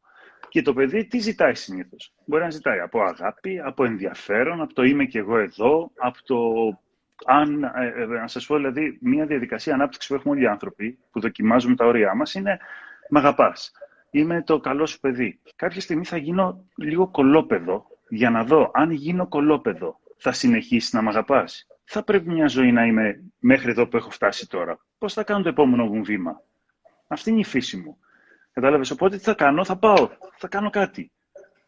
Το οποίο είναι και ασυνείδητο, ξαναλέω, και είναι και προβλητικό. Εκεί λοιπόν, αν δεν το πιάσουμε, είμαστε συνέχεια βάζουμε στο παιδί τι, φρένο. Είναι σαν να του λες, δεν θα εξελιχθείς ε, κατά κάποιο τρόπο. Αλλά το σημαντικότερο είναι το παιδί είναι αυτό, βιώνει αυτό που είπες. Στέφαν, νιώθει ότι δεν το καταλαβαίνεις. Έχω ιστορία, να την πω. Εννοείται. Ε, με τη μικρή μου την κόρη, η οποία είμαστε σήμερα δοκιμαζόμαστε. Πριν από περίπου ένα μήνα της έχω εγώ Σαββατοκύριακο σπίτι μου. Η μεγάλη φούρια για το σχολείο τη βοηθάω αρκετά. Η μικρή είναι πιο ικανή. Οπότε πολλές φορές δεν τη βοηθάω. Γυρίζει κάποια στιγμή σπίτι, γυρίζουν και οι δύο στη μαμά τους Κυριακή βράδυ, ξεκινάει Δευτέρα. Οπότε κάποια στιγμή διαπιστώνει η μαμά της που είναι πιο κοντά στα διαδικαστικά με τα μαθήματα με τα παιδιά, ότι η μικρή δεν έχει διαβάσει. Ε, της ψιλοφωνάζει, τη μαλώνει, δεν της φωνάζει φωνές, απλώς τη μαλώνει. Οπότε κάποια στιγμή με παίρνει η μαμά της να μαλώσω κι εγώ λίγο τη μικρή που δεν είχε διαβάσει και και και. Μιλάω με τη μαμά της, λέω να σου πω, επειδή δεν ξέρω τη μικρή τώρα, το τελευταίο πράγμα που της αρέσει είναι να τη μαλώνεις μπροστά σε μένα, να τη μαλώνω μπροστά σε σένα και να ακούει και η μεγάλη της αδερφή. Έλα να την πάρουμε λίγο παραπέρα, να μιλήσουμε κτλ. Μιλάω με τη μικρή μου κάποια στιγμή, λέω ρε η έννοια, αφού είχες εργασία, για ποιο λόγο δεν μου το είπες και εμένα να την κάνουμε μαζί; Τέλος πάντων, το παιδί ήθελε ουσιαστικά να πάρει αγάπη και να νιώσει με αγαπάτε, φροντίστηκα. Τέλος πάντων, επέλεξε εκείνη την ημέρα να μην διαβάσει για να τραβήξει την προσοχή. Ε, είμαι κι εγώ εδώ. Δηλαδή, πολλές φορές αυτό που ήθελε να πει είναι είμαι κι εγώ εδώ. Την άλλη μέρα της έχω. Μιλάω μαζί της. Λέω, πες μου τώρα κάτι, ειλικρινά. Γιατί το παιδί, όταν κάνει κάτι, πρέπει, πέρα από όρια που πρέπει να υπάρχουν, εννοείται, το ένα δεν ακυρώνει το άλλο. Πρέπει να καταλάβω τι λέει το παιδί, θέλει να πει το παιδί. Την άλλη μέρα την παίρνω, λέω, πες μου κάτι τώρα. Εσύ κάτι θες να πεις, εσύ. Στην αρχή ήταν λίγο κουμπωμένη. Πες μου, τι ακριβώς. Έχεις κάποιο παράπονο κτλ. Συχνά εγώ με την αδερφή σου επειδή ζητάει πιο πολύ βοήθεια, είμαι κοντά της και καμιά φορά ξεχνάω να βοηθάω εσένα. Μήπως χρειάζεται και εσύ βοήθεια; Και τι μου απαντάει. Και ποιος δεν χρειάζεται βοήθεια, ρε μπαμπά; Ε, ρε πούστη μου, εκείνη τη στιγμή το παιδί είχε ένα παράπονο. Και ουσιαστικά επειδή τα παιδιά, για τον λόγο ακριβώς που είπες, ή μπορεί να έχουν πολύ καλύτερα εξασκημένη τη γλώσσα της ψυχής και όχι τη γλώσσα που χρησιμοποιούμε αυτή τη στιγμή, μου έλεγε ότι θέλω, λίγο, θέλω πιο πολύ την προσοχή, θέλω πιο πολύ αγάπη από σένα. Το πήρα χαμπάρι και πλέον εκεί πέρα που νόμιζα ότι είναι αυτάρκης και μόνο της διαβάζει, κάθε φορά είμαι. Βοήθεια, θέλω με κάτι; Και με τα μάτια πολλές φορές. Οπότε είναι πολύ πολύ σημαντικό αυτό το πράγμα, ρε φίλε. Πάρα πολύ σημαντικό. Και είναι σε όλες τις σχέσεις, απλά στα παιδιά μπορούν να το αναγνωρίσουν πιο εύκολα. Εγώ, μια άλλη ιστορία έτσι, που θυμάμαι προβλητική, που είναι πολύ σημαντικό να το καταλάβουμε, είναι. Μου την έχει πει ένας φίλος ε, πρώην συνάδελφος, όπου έχει δύο αγοράκια με διαφορά πολύ κοντά, δηλαδή ένα μισή έτος περίπου ο δεύτερος από τον πρώτο. Και έχει γεννηθεί το δεύτερο παιδί, που όπως ξέρουμε πολύ καλά, σε πάρα πολλές περιπτώσεις, το πρώτο παιδί αντιδράει πάρα πολύ έντονα, ε, γιατί στην ψυχολογία το δεύτερο παιδί είναι εισβολέας, για να καταλάβουμε mm, τι γίνεται. Οπότε είναι ο, έχει το μωρό βρέφος νεογέννητο στην αγκαλιά του ο Γιάννης, ο φίλος, και μπαίνει μέσα στο δωμάτιο το παιδικό που είναι ο μεγάλος που παίζει, ο οποίος είναι πάνω στην κουκέτα στο πάνω κρεβάτι. Και όπως είναι με το μωρό, του λέει «Μπαμπά, πιάσε με» και πηδάει στο κενό. το πιάσε το παιδί, δεν έγινε κάτι. Και μου το έλεγε, ρε το κολόπεδο, το Και το συζητούσαμε. Και άμα το σκεφτείς, είναι μια ακραία δοκιμασία πόσο με αγαπάς. Την ώρα που έχει έρθει ένα άλλο παιδί και πιθανά βιώνω σε ένα πολύ ασυνείδητο επίπεδο ένα, ένα παιδί δύο ετών, ότι κινδυνεύουν τα πάντα να χάσω που έχω. Πραγματικά κινδυνεύουν τα πάντα. Έτσι. Οπότε είναι, είναι πολύ σημαντικό να μπούμε να καταλαβαίνει. Η συνέστηση δουλεύει λοιπόν στο δεύτερο επίπεδο για να το βάζουμε το θέμα. Δεν δουλεύει ποτέ στο πρώτο επίπεδο. Δηλαδή το σε κατάλαβα δεν είναι τα, τα λόγια σου που τα πες, τα κατάλαβα. Γιατί εδώ Νομίζω το, το λέγαμε τις προάλλες που βρεθήκαμε. Στις εταιρείες, ας πούμε, έχουν γίνει πάρα πολλές εκπαιδεύσεις. Και ξέρεις ότι στις εταιρείες πολλές εκπαιδεύσεις γίνονται για άλλο λόγο, είτε θέλουμε πολύ το πρακτικό σκέλος. Υπάρχουν πάρα πολλοί άνθρωποι που λένε Α, ναι, εντάξει, σε κατάλαβα, πάμε παρακάτω. Ε, αυτό δεν είναι συνέστηση, μην τρελαθώ. Δηλαδή δεν είναι η νοητική διεργασία ή να το δηλώσω. Ε, εντάξει, Στέφανε, κατάλαβα τι μου λες. Ωραία, άκου τώρα. Κάτσε κάτω. Μπα, μπα, μπα, μπα, μπα, μπα. Ή στο παιδί αντίστοιχα. Ναι, εντάξει, κατάλαβα. Τώρα είσαι στεναχωρημένη. Κάτσε κάτω. Τώρα έχεις μαθήματα. Εντάξει, δηλαδή η ενσυναίσθησης δεν είναι το να δηλώσει. Η απάντηση κατάλαβα. είναι, συγγνώμη, η απάντηση είναι άντε και ε, άντε και ρε. Το αλουνού, το αλουνού. Τι έγινε, μισό λεπτό. Αφορμές, Βασιλή. Έλα, ναι, βεβαίως. Μας δώσεις αφορμές αυτό το βιβλίο που λέγαμε. Ναι, ναι, ναι, πάμε, ναι. Yes, λοιπόν, yes, yes. Έχω, να, έχω να συστήσω ένα συγκλονιστικό βιβλίο η φίλη μου η Χριστίνα μου το σύστησε το 2016. Το ξαναδιάβασα πάλι πριν από ένα μήνα. Λέγεται «Μη βίαιη επικοινωνία, η γλώσσα της καρδιάς». Τότε είχε Καταπληκτικό. Εκδόσεις, εκδόσεις κοντήλι λέγεται εδώ πέρα. Όχι κοντήλι, εκδόσεις κοντήλι. Μη βίαιη επικοινωνία. Ένα συγκλονιστικό βιβλίο του Μάρσαλ Ρόζενμπεργκ. Αυτός ο άνθρωπος δεν ζει πια. Είναι ένας από τους ανθρώπους ο οποίος έδωσε άλλη υπόσταση στο κομμάτι επικοινωνία θέλω να διαβάσω, έχω κάποια post εδώ πέρα για κάποια πράγματα. Το βιβλίο αυτό τα λέει όλα. Για μένα θεωρώ ότι δεν πρέπει να λείπει από καμία βιβλιοθήκη. Είτε έχουμε παιδιά, είτε δεν έχουμε παιδιά. Μιλάει για τη σχέση με τον εαυτό μας. Μιλάει για έναν τελείως διαφορετικό τρόπο να βλέπεις και να βιώνεις τα πράγματα. Θέλω να διαβάσω δύο-τρία πραγματάκια τα οποία τα έχω κυτρινήσει για να τα κουβεντιάσουμε και οτιδήποτε θέλει κάποιος να πει. Λοιπόν, Λέει κάποιος, κάποιο σημείο, το λέω λίγο ξέμπαρ, καλά θα καταλάβουμε. Λέει, σύμφωνα με αυτήν την οπτική, δεν είμαστε απλά οι ιστορίες μας. Αυτές οι ιστορίες είναι μυθοπλασίες κατασκευασμένες από εμάς τους ίδιους, οι οποίες παραμένουν αναλύωτες λόγω συνήθειας συλλογικής χειραγώγησης, παλιού προγραμματισμού και έλλειψης αυτεπίγνωσης. Όπου θες να διακόψεις, Βασίλη, διακόπτη. Λέει σε κάποιο άλλο σημείο, η επιθετικότητα χτίζεται μέσα στο σύστημα του εγώ το οποίο εστιάζει απόλυτα στο εγώ, εμένα, δικό μου. Μήπως έχει έρθει η ώρα να πούμε για αυτό που λέγαμε το συμφωνώ και διαφωνώ; Διαφωνώ. Θα πέσει η γραμμή τώρα λιγάκι. Για πες για το συμφωνώ, διαφωνώ. Λοιπόν, ε, να το βάλουμε έτσι πολύ πρακτικά, να βοηθήσουμε. Όταν ε, πιάνετε το σε αυτούς σας να έχετε την τάση να συμφωνείτε, να διαφωνείτε. Μας, να λέμε τους εαυτούς, μας. Ναι, ναι, ναι, ναι, Σωστά, πολύ σωστά. Να συμφωνώ ή να διαφωνώ με την άλλη πλευρά. Βάλτε ό,τι θέλετε στην άλλη πλευρά. Ακούω τηλεόραση. Δεν έχει σημασία. Ε, τότε αυτό είναι ένα πάρα πολύ απλό χαρακτηριστικό που δεν έλειψε συνέστηση των ανθρώπων που δεν έχουν συνέστηση. Γιατί τι κάνω με το συμφωνώ, διαφωνώ, κρίνω. Μπορεί να κρίνω σωστά με τα δεδικά μου δεδομένα, ακόμα και αντικειμενικά να κρίνω σωστά. Γιατί υπάρχουν κάποια πράγματα στη ζωή που είναι αντικειμενικά. Έτσι. Δεν έχω ενσυναίσθηση όμως. Full stop. Ε, έλεγε το ίδιο βιβλίο παρακάτω, ένα συγκλονιστικό γύρω από αυτό, το οποίο το έχει γράψει ο Ρούμι, ο ποιητής των Σούφι, λέει, ακούστε εδώ πέρα, και όποιος θέλει χαρτί και μολύβι, παιδιά, σημειώσει, είναι κάποια πράγματα που έχουν πει κάποιοι άνθρωποι, τα οποία είναι, δηλαδή, γλιτώνουν ζωές. Πέρα και μακριά από το σωστό και το λάθος, υπάρχει ένα χωράφι ας βρεθούμε εκεί. Το ξαναλέω.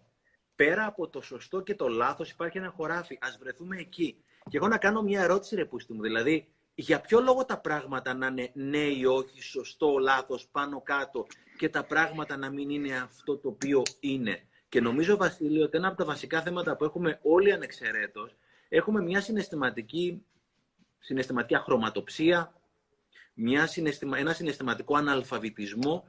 Κάποια στιγμή ο Τόνι Ρόμπινς σε ένα σεμινάριο έλεγε ότι υπάρχουν περίπου 6.000 συναισθήματα και μπορούμε να διακρίνουμε το πολύ 6, 8, 10 συναισθήματα οι περισσότεροι από εμάς. Και για να δηλαδή από τη στιγμή που ουσιαστικά η ήριδα αναγνωρίζει εκατομμύρια χρώματα, γιατί εγώ πρέπει να είναι μαύρο ή άσπρο, τα λέει καλά, τα λέει καλά. Όταν καμιά φορά πηγαίνω σε ομιλίο ή ακούω κάποιον να σηκώνει χέρι, όταν πας σε έναν ομιλητή, πας να ακούσεις κάτι καινούριο.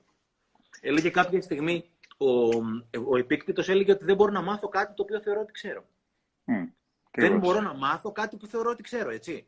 Οπότε κάποια στιγμή βλέπω κάποιος σηκώνει το χέρι. Λέει με αυτό συμφωνώ, με το άλλο διαφωνώ. Φιλαράκο, υπάρχει αυτό εδώ πέρα που λέει ο τύπος, που λέει πέρα από μακριά και μακριά από το σωστό και το λάθος, υπάρχει ένα χωράφι. Τα πράγματα μπορεί να μην είναι σωστά ή ο λάθος, να είναι αυτά τα οποία είναι. Και όταν εγώ τα αφήσω να μπουν μέσα μου έτσι όπως είναι, έχουμε ένα τρελό άγχος, μη τυχόν και δεν κρίνουμε κάτι. Τι προάλλε είχαν βάσει ένα ωραίο quote του, του, του Κρίσναμούρτη, που έλεγε ότι η υπέρτατη, η υψηλότερη μορφή ας πούμε, της ανθρώπινης, ε, του ανθρώπινου πνεύματος είναι να παρατηρώ κάτι χωρίς να νιώθω την ανάγκη να το αξιολογώ. Η υπέρτατη μορφή του ανθρώπινου πνεύματος είναι να παρατηρώ κάτι χωρίς να το αξιολογώ. Βρέθηκα κάποιοι άνθρωποι, ευγενέστατοι βέβαια, έτσι, οι οποίοι είπαν: Μα πώς γίνεται να το, να το κρίνω, να μην το κρίνω; Δεν γίνεται να μην το κρίνω. Εκείνη τη στιγμή, φιλαράκο, άστο να μπει μέσα σου. Άστο να κάτσει όλο, γιατί ξέρεις με το που θα το κρίνεις, αυτομάτως έχεις ήδη πετάξει ένα κομμάτι το οποίο θεωρείς ότι δεν είναι καλό και κρατάς αυτό το οποίο συμφωνείς. Άρα ουσιαστικά γυρίζει πίσω και παραμένω πολυμένο στις ίδιες απόψεις πεπιθήσεις. Δηλαδή, θα πω ότι ο Βασίλης είναι μαλάκας, έτσι. Μα ό,τι και να κάνει, εγώ εκείνη τη στιγμή κρατάω ότι ο Βασίλης είναι μαλάκας. Αν πήγε κάτι σωστό, το πετάω. Και λέω να τζέμει το συγκλονιστικό, κόβω αυτό για να μην έχω την πολιτική πολυλογία. Λέω να τζέμει ένα συγκλονιστικό και μετά βιώνω, λέει, το τέλειο αδιέξοδο. Γιατί ουσιαστικά ρίχνω νερό στον τροχό, ο οποίος ουσιαστικά γυρίζει γύρω από τα ίδια και τα ίδια. Είναι μαλάκας ο Βασίλης. Τι μου κάνει και τα λοιπά. Φιλαρακό. Άστο.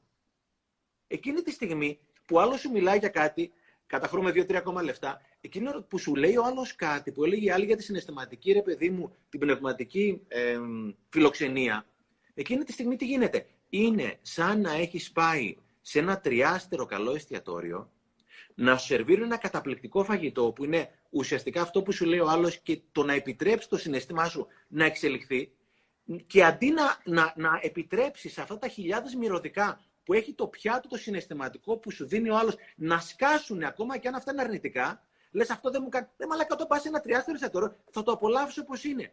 Θα κάτσει και ο οργανισμός θα το χωνέψει. Όταν θα έρθει η ώρα θα το αξιολογήσει. Γιατί να αγχώνομαι αν θα χωνέψω κάτι πριν καν το φάω και απολαύσω τις μυρωδιές του;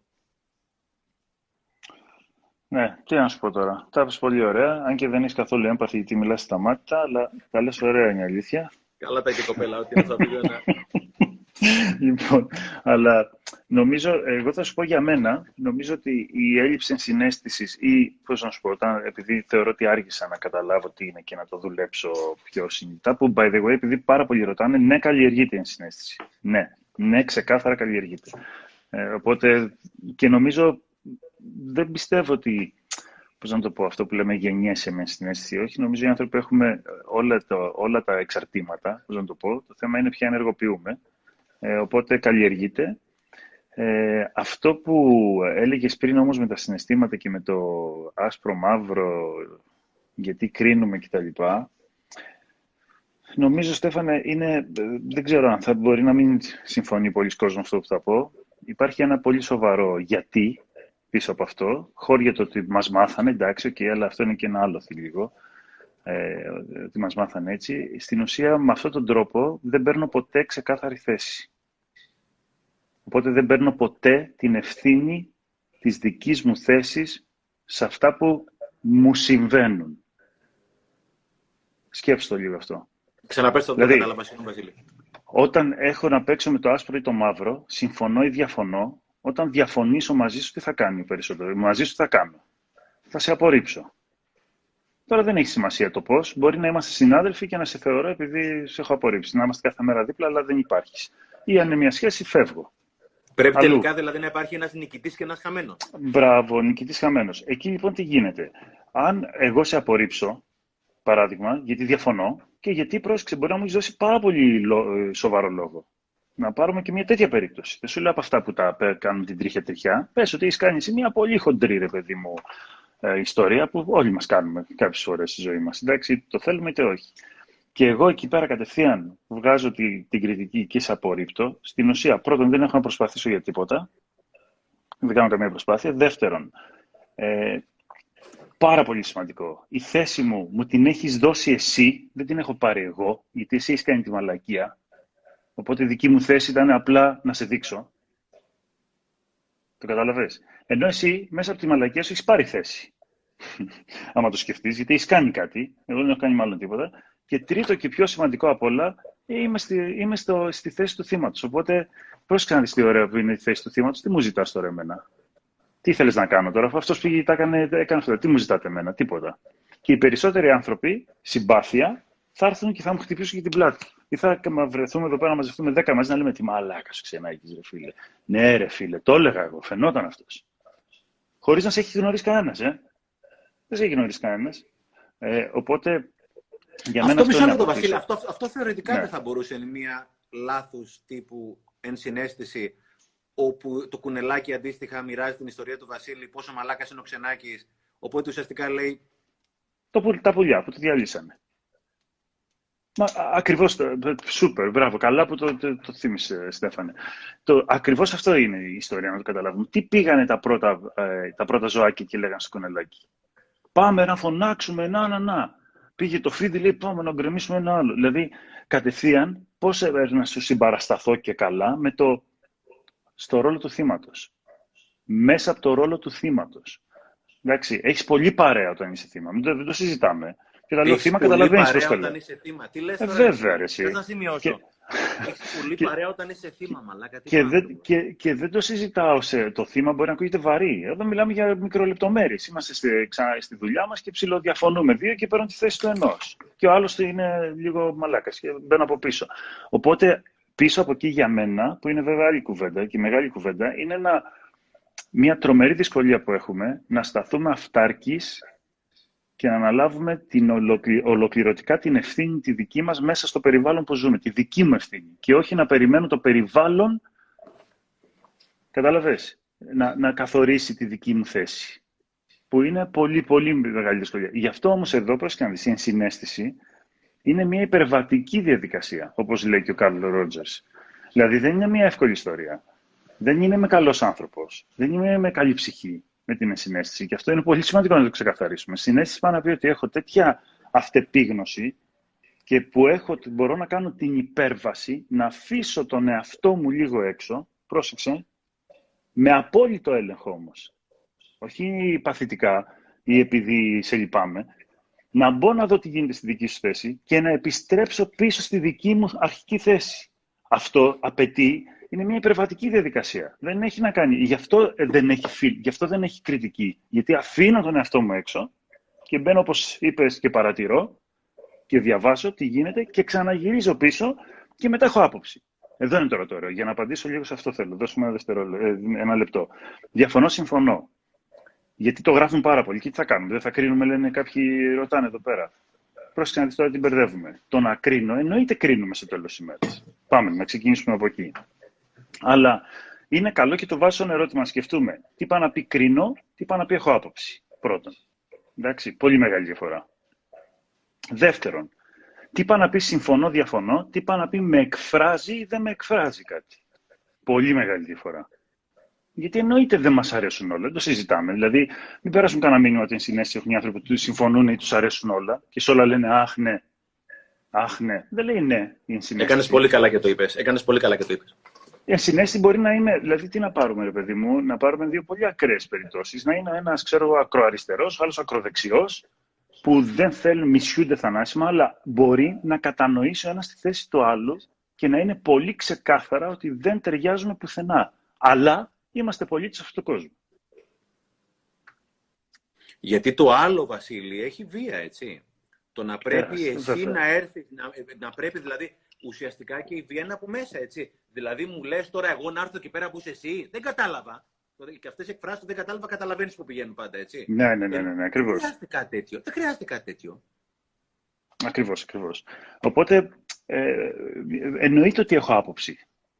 Και μάλιστα ε... έχω καθαρή άποψη. Αλλά πρόσεξε να δεις, αν το βάλουμε τώρα συμπεριφορικά, εντάξει, συμπεριφορικά λίγο, δηλαδή πρακτικά ρε παιδί μου, όταν έχω ενσυναίσθηση, τι θα κάνω; Θα ακούσω, όπως λέγαμε πριν, θα μπω, θα καταλάβω και μετά θα τοποθετηθώ. Μετά. Και μπορεί, ε, εφόσον μπορεί, έχω καταλάβει. Να, μπορεί και να μην νιώσω την ανάγκη να τοποθετηθώ. Ακριβώς, ακριβώς. Είναι πολύ καθαρό. Έχω ιστορία σημερινή, επειδή είναι αρκετοί γονείς και θέλω κάποια να κάνουμε ένα live για γονείς και παιδιά, γιατί θεωρώ ότι κάνουμε πολλές μαλακίες όλοι μας. Κάποιες μεγαλύτερες, κάποιες λιγότερο. Έχω mm. τις κόρες μου σήμερα και πριν από λίγο τις γύρισα στη μαμά τους Σαββατοκύριακο, δικό μου τέλος πάντων. Οπότε κάποια στιγμή η μεγάλη, για κάποιο λόγο, παρότι διάβασε χθες και τρέχουν διαγωνίσματα πρώτη γυμνασίου στην Κασά την Κατερίνα, η δικιά μου, η μεγάλη, ε, από κάποιο σημείο και μετά την πιάνει μια άρνηση, δεν θέλω να διαβάσω. Μου λέει, Παπά, δεν θέλω να διαβάσω να γίνεται της πουτάνας αύριο, να έχει του κόσμου τα έχει, έχει αρκετό, αρκετό homework. Δεν θέλω να διαβάσω. Της εξηγώ μια-δύο φορές, μωρό μου, ε, αν δεν διαβάσεις, ή θα πας να διάβαστε που είναι θέμα δικό σου επιλογή. Δεν πηγαίνει κάθε μέρα διάβαστη, είναι αρκετά συνεπής. Οπότε στο φινάλ ας πάει και μια φορά διάβαστη. Δεν πεθάνει το παιδί, έτσι. Και ας πάρει και ένα μάθημα. Το πώς θα ε, είναι προφανώς. να νιώσει άσχημα εκείνη το να είναι αδιάβαστη. Ε, μα μου λέει δεν θέλω να διαβάσω, λέω θα κάνεις αυτό το οποίο θεωρείς, ξέροντας το παιδί μου ότι εκείνη τη στιγμή όταν έλεγε δεν θέλω να διαβάσω, δεν έλεγε δεν θέλω να διαβάσω, έλεγε ουσιαστικά εγώ θέλω να αντιδράσω τώρα. Θέλω αυτή τη στιγμή να είμαι κακό παιδί. Αυτό το πράγμα έλεγε εκείνη τη στιγμή. Κατεβήκαμε με τη μικρή κάτω, κάναμε τις δουλειές κτλ. Δοκίμασα μία-δύο φορές να διαβάσω. Και... Όχι, μου λέει, δεν θέλω να διαβάσω. Το έλεγε τόσο εξόφθαλμα, τόσο ξεκάθαρα, που ουσιαστικά έλεγε, Με ακούς, εγώ θέλω να είμαι τώρα κακό παιδί. Λέω, OK, okay, εντάξει, είμαι εδώ πέρα κάτω. Αν θέλεις κάποια βοήθεια, οτιδήποτε άλλο αυτό. Ήμασταν δύο ώρες με τη μικρή, κάναμε κάτι για το σχολείο, ένα παιχνίδι που είχαν κτλ. Κάποιο σημείο και μετά κατέβηκε η μεγάλη από μόνη της, έκατσε κοντά μας η καλά, πώς είναι το κουνελάκι, έκατσε δίπλα μας, τι είναι αυτό που κάνετε, είναι αυτό κτλ. Ε, έκατσε κοντά μας, έφερε το τράδιό της, έφερε το λάπτοπ της, μόνη της, άρχισε να διαβάζει από μόνη της. Εκείνη τη στιγμή, αυτό το οποίο ήθελε η μεγάλη μου η κόρη και ο καθένας μας ξέρει τα, τα, ξέρουμε τα παιδιά μας, ε, οπότε ξέρουμε ότι κάτι τέτοιο, εγώ ξέρω το δικό μου το παιδί, ότι πολλές φορές επειδή είναι πάρα πολύ επιμελής, κάποιες φορές θα να κάνει ένα μπαμ, ρε παιδί μου, να, να βγει όλη αυτή η ένταση, έτσι. Και το ξέρω πια και τους το επιτρέπω. Μετά από λίγο έκατσε και διάβασε μαζί, όλα πήγανε πολύ πολύ καλά. Αλλά εκείνη τη στιγμή δεν ήταν ότι δεν ήθελε να διαβάσει. Ήθελε να μην διαβάσει. Δεν ήθελε να μην διαβάσει. Δεν, δεν, δεν, ήθελε, δεν ήταν ότι δεν ήθελε να διαβάσει. Ήθελε να μην διαβάσει. Για ένα χρονικό διάστημα το οποίο φίλε κράτησε μία-μία μισή ώρα, εκτονώθηκε το συνέστημα, έδωσα χώρο στο συνέστημα, το παιδί ήρθε και κάτσε μόνο του. Ενώ αν άρχισα το μπουρι αυτό και τα λοιπά και ξέρεις και το άλλα. Και μετά αρχίζει τις κρίσεις, έτσι. Γιατί όταν αρχίσει τις κρίσεις, το είχα στο παιχνίδι. Και είσαι ανεπίδεκτη και δεν διαβάζεις και είσαι κακό παιδί κτλ. Όταν πάμε στις κρίσεις, νομίζω το έχουμε χάσει, Βασίλη, έτσι. Ναι, δηλαδή... Ναι, ναι, είναι δύσκολο μετά. Συνήθως ναι, ναι, εκεί κάνουμε ζημιά. Ναι, και δεν είναι ότι θα το κάνουμε. Απλώς ακόμα και να το κάνεις κάποια στιγμή. Έχω μάθει πια στα 50 μου χρόνια ότι αν πω και μια μαλακία θα πω ρε, άβραξε κάτι. Εκείνο το πράγμα δεν το εννοούσα. Το παίρνω πίσω, έτσι. Ζητώ συγγνώμη. Mm. Γιατί νομίζω ότι ένα από τα θέματα που έχουμε, ρε φίλε, είναι η σημαντικότητά μας, την οποία νιώθουμε την ανάγκη να εξαργυρώνουμε όταν είμαστε με τον άλλον. Δηλαδή, εγώ επειδή μέσα μου μπορεί να μην έχω αυτή η αυτοεκτίμηση οτιδήποτε άλλο, μπορεί να μην νιώθω σημαντικός, όταν έρχεται η ώρα του Βασίλη, νιώθω την ανάγκη να παρεύω ναι, σωστό ή λάθος αυτό που κάνει το ελεφαντάκι τα υπόλοιπα, προκειμένου εγώ να εξαργυρώσω ότι και ο άλλος νιώθει ότι είμαι σημαντικός. Ενώ αν βαθιά. Διόρθωσε με αν κάνω λάθος, γιατί τώρα το σκέφτεται και μπορεί να είναι και τραβηγμένο. Αν εγώ μέσα μου νιώθω ότι είμαι καλά, δεν χρειάζεται εκείνη τη στιγμή να πω τίποτα και να κάτσω σαν το κουνελάκι δίπλα στο παιδί μου ή στον σύντροφό μου ή δίπλα στον εαυτό μου και να μην μιλήσω και να δώσω χώρο σε όλη αυτή την ιστορία προκειμένου να εκτυλιχθεί από μόνη της. Από μόνη της. Όπως το πες. Όταν υπάρχει ενσυναίσθηση, ρέει το πράγμα. Δεν χρειάζεται να το πάμε. Πάει μόνο του. Ό, όπως ακούγεται. Δημιουργεί χώρο. Δηλαδή, το είπες πάρα πολύ ωραία.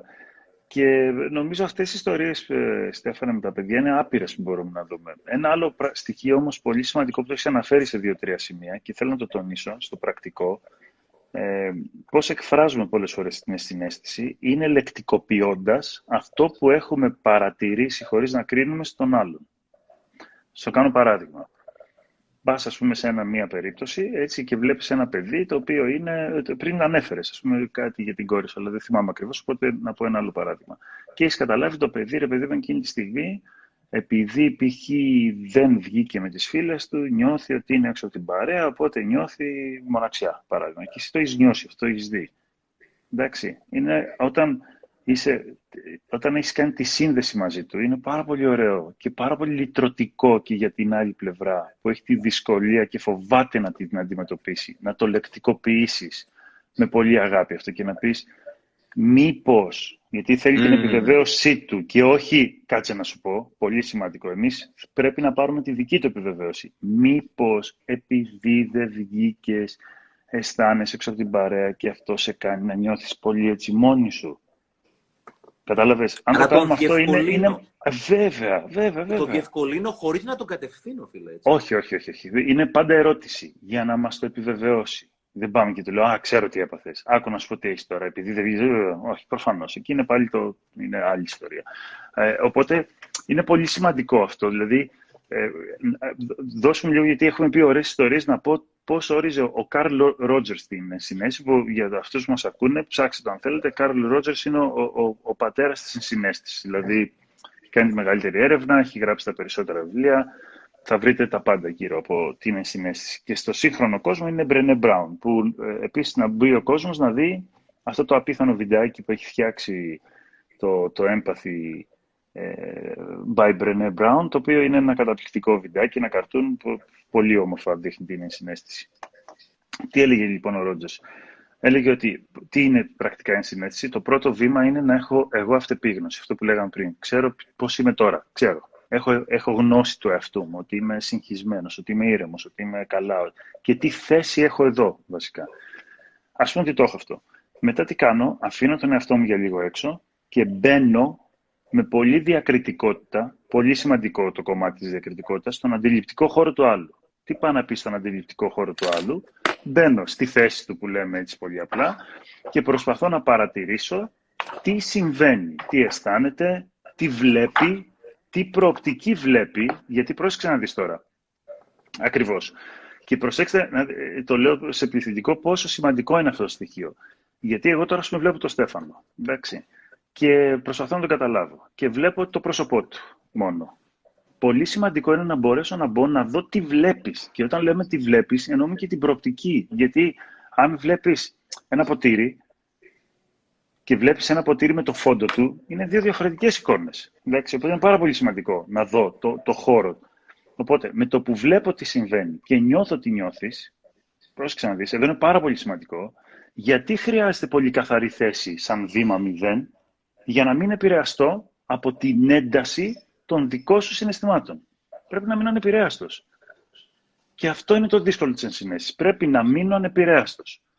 Αν δηλαδή Πρόσεξες τώρα τις ιστορίες που είπες. Είπες πολύ ωραίες με τα παιδιά, είναι, τα, είναι όλα τα λεφτά. Αν εμένα το παιδί μου έρθει και αρχίσει και ουρλιάζει, ορίεται και εγώ τα πάρω στο κρανίο, ε, τελείωσα. Τι έχει γίνει, το πολύ έντονο δικό του συνέστημα με παρέσυρε. Ή, ή το ρούφιξα, ή ταυτίστηκα. Βάλτε ό,τι θέλετε, δεν έχει σημασία να το πούμε τεχνικά. Ήταν δηλαδή ε, ε, πολύ θυμωμένο, είχε πολύ ένταση και τώρα είμαι και εγώ έξαλλος.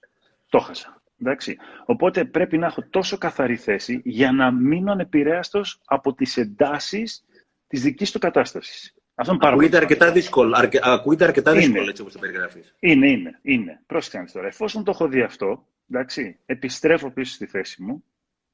Okay.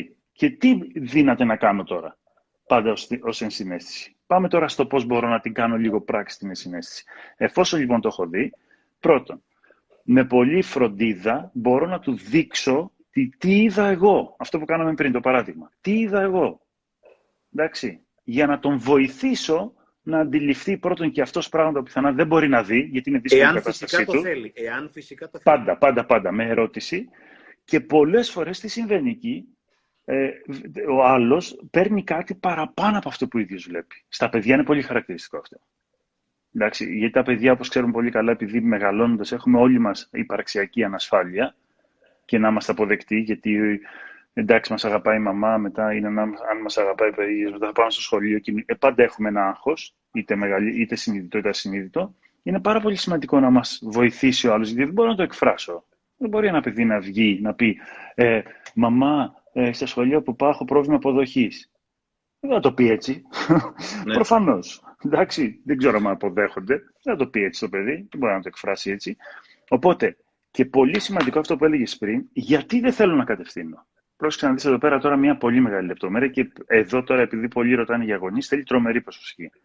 Πες ότι εγώ είχα την ικανότητα και κατάλαβα ότι εσύ, παράδειγμα, είσαι πολύ στεναχωρημένος, σκοτεινιασμένος, γιατί σκέφτεσαι κάτι πολύ κακό, παράδειγμα. Έτσι; Αλλά εσύ δεν μπορείς να το δεις αυτό για κάποιο λόγο. Και εγώ το είδα. Και έρχομαι και σου λέω, ρε Στέφανε, άκου να δεις τι θα κάνουμε. Επειδή ο πόνος είναι πολύ μεγάλος και, και, και, και, και, εκεί πέρα τι κάνω, ενώ πάω να σου κάνω καλό, μπορεί να σε τραυματίσω. Εντάξει. Οπότε γι' αυτό θέλει πάρα πολύ μεγάλη προσοχή αυτό που θα δώσει τον άλλο. Πες ότι μπήκα, όπως είπαμε, καθαρά και είδα, τι θα το κάνω μετά; Δηλαδή δεν θέλει ξυπνάδες. Πώς να το πω. Και ναι, ναι, το... δεν θέλει ξυπνάδες. Δεν θέλει ξυπνάδες. Και για να το κλείσω, έτσι να βάλω την ανωτελεία εδώ πέρα, στην ενσυναίσθηση δεν έχει αυτό που είπες καθοδηγητική βοήθεια. Ήρθα εδώ να σου δείξω. Προτείνω το χέρι μου. Συμβολικά δηλαδή είναι πολύ ωραία. Αν θέλεις, εδώ είναι το χέρι μου, το πιάνεις. Αν θέλεις. Θυμάσαι δεν που έχει... λέγαμε στο... σε εκείνο το ότι δεν έχει, δεν έχει ατζέντα.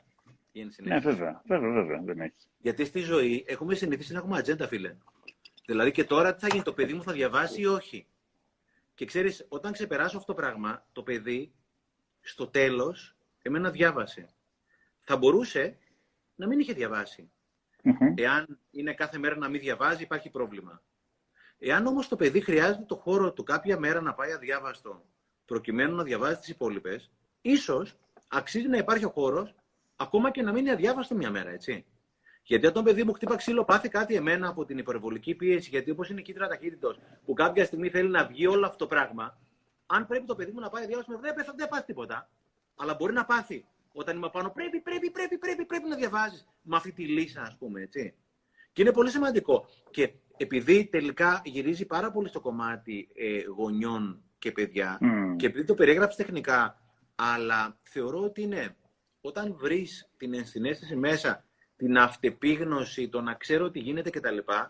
Και εύκολα, πιο εύκολα από ό,τι φαίνεται, μπορείς ουσιαστικά να την, όχι χρησιμοποιήσεις, να τη, να τη μοιραστείς, όχι, να την να λειτουργήσει με ενσυναίσθηση, να το πούμε έτσι. Γιατί μια κοπέλα έκανε, έγραψε μια, ε, ένα σχόλιο από κάτω, το οποίο θέλει και λίγο τέτοιο. Λέει, η ενσυναίσθηση δεν είναι μονόπλευρη.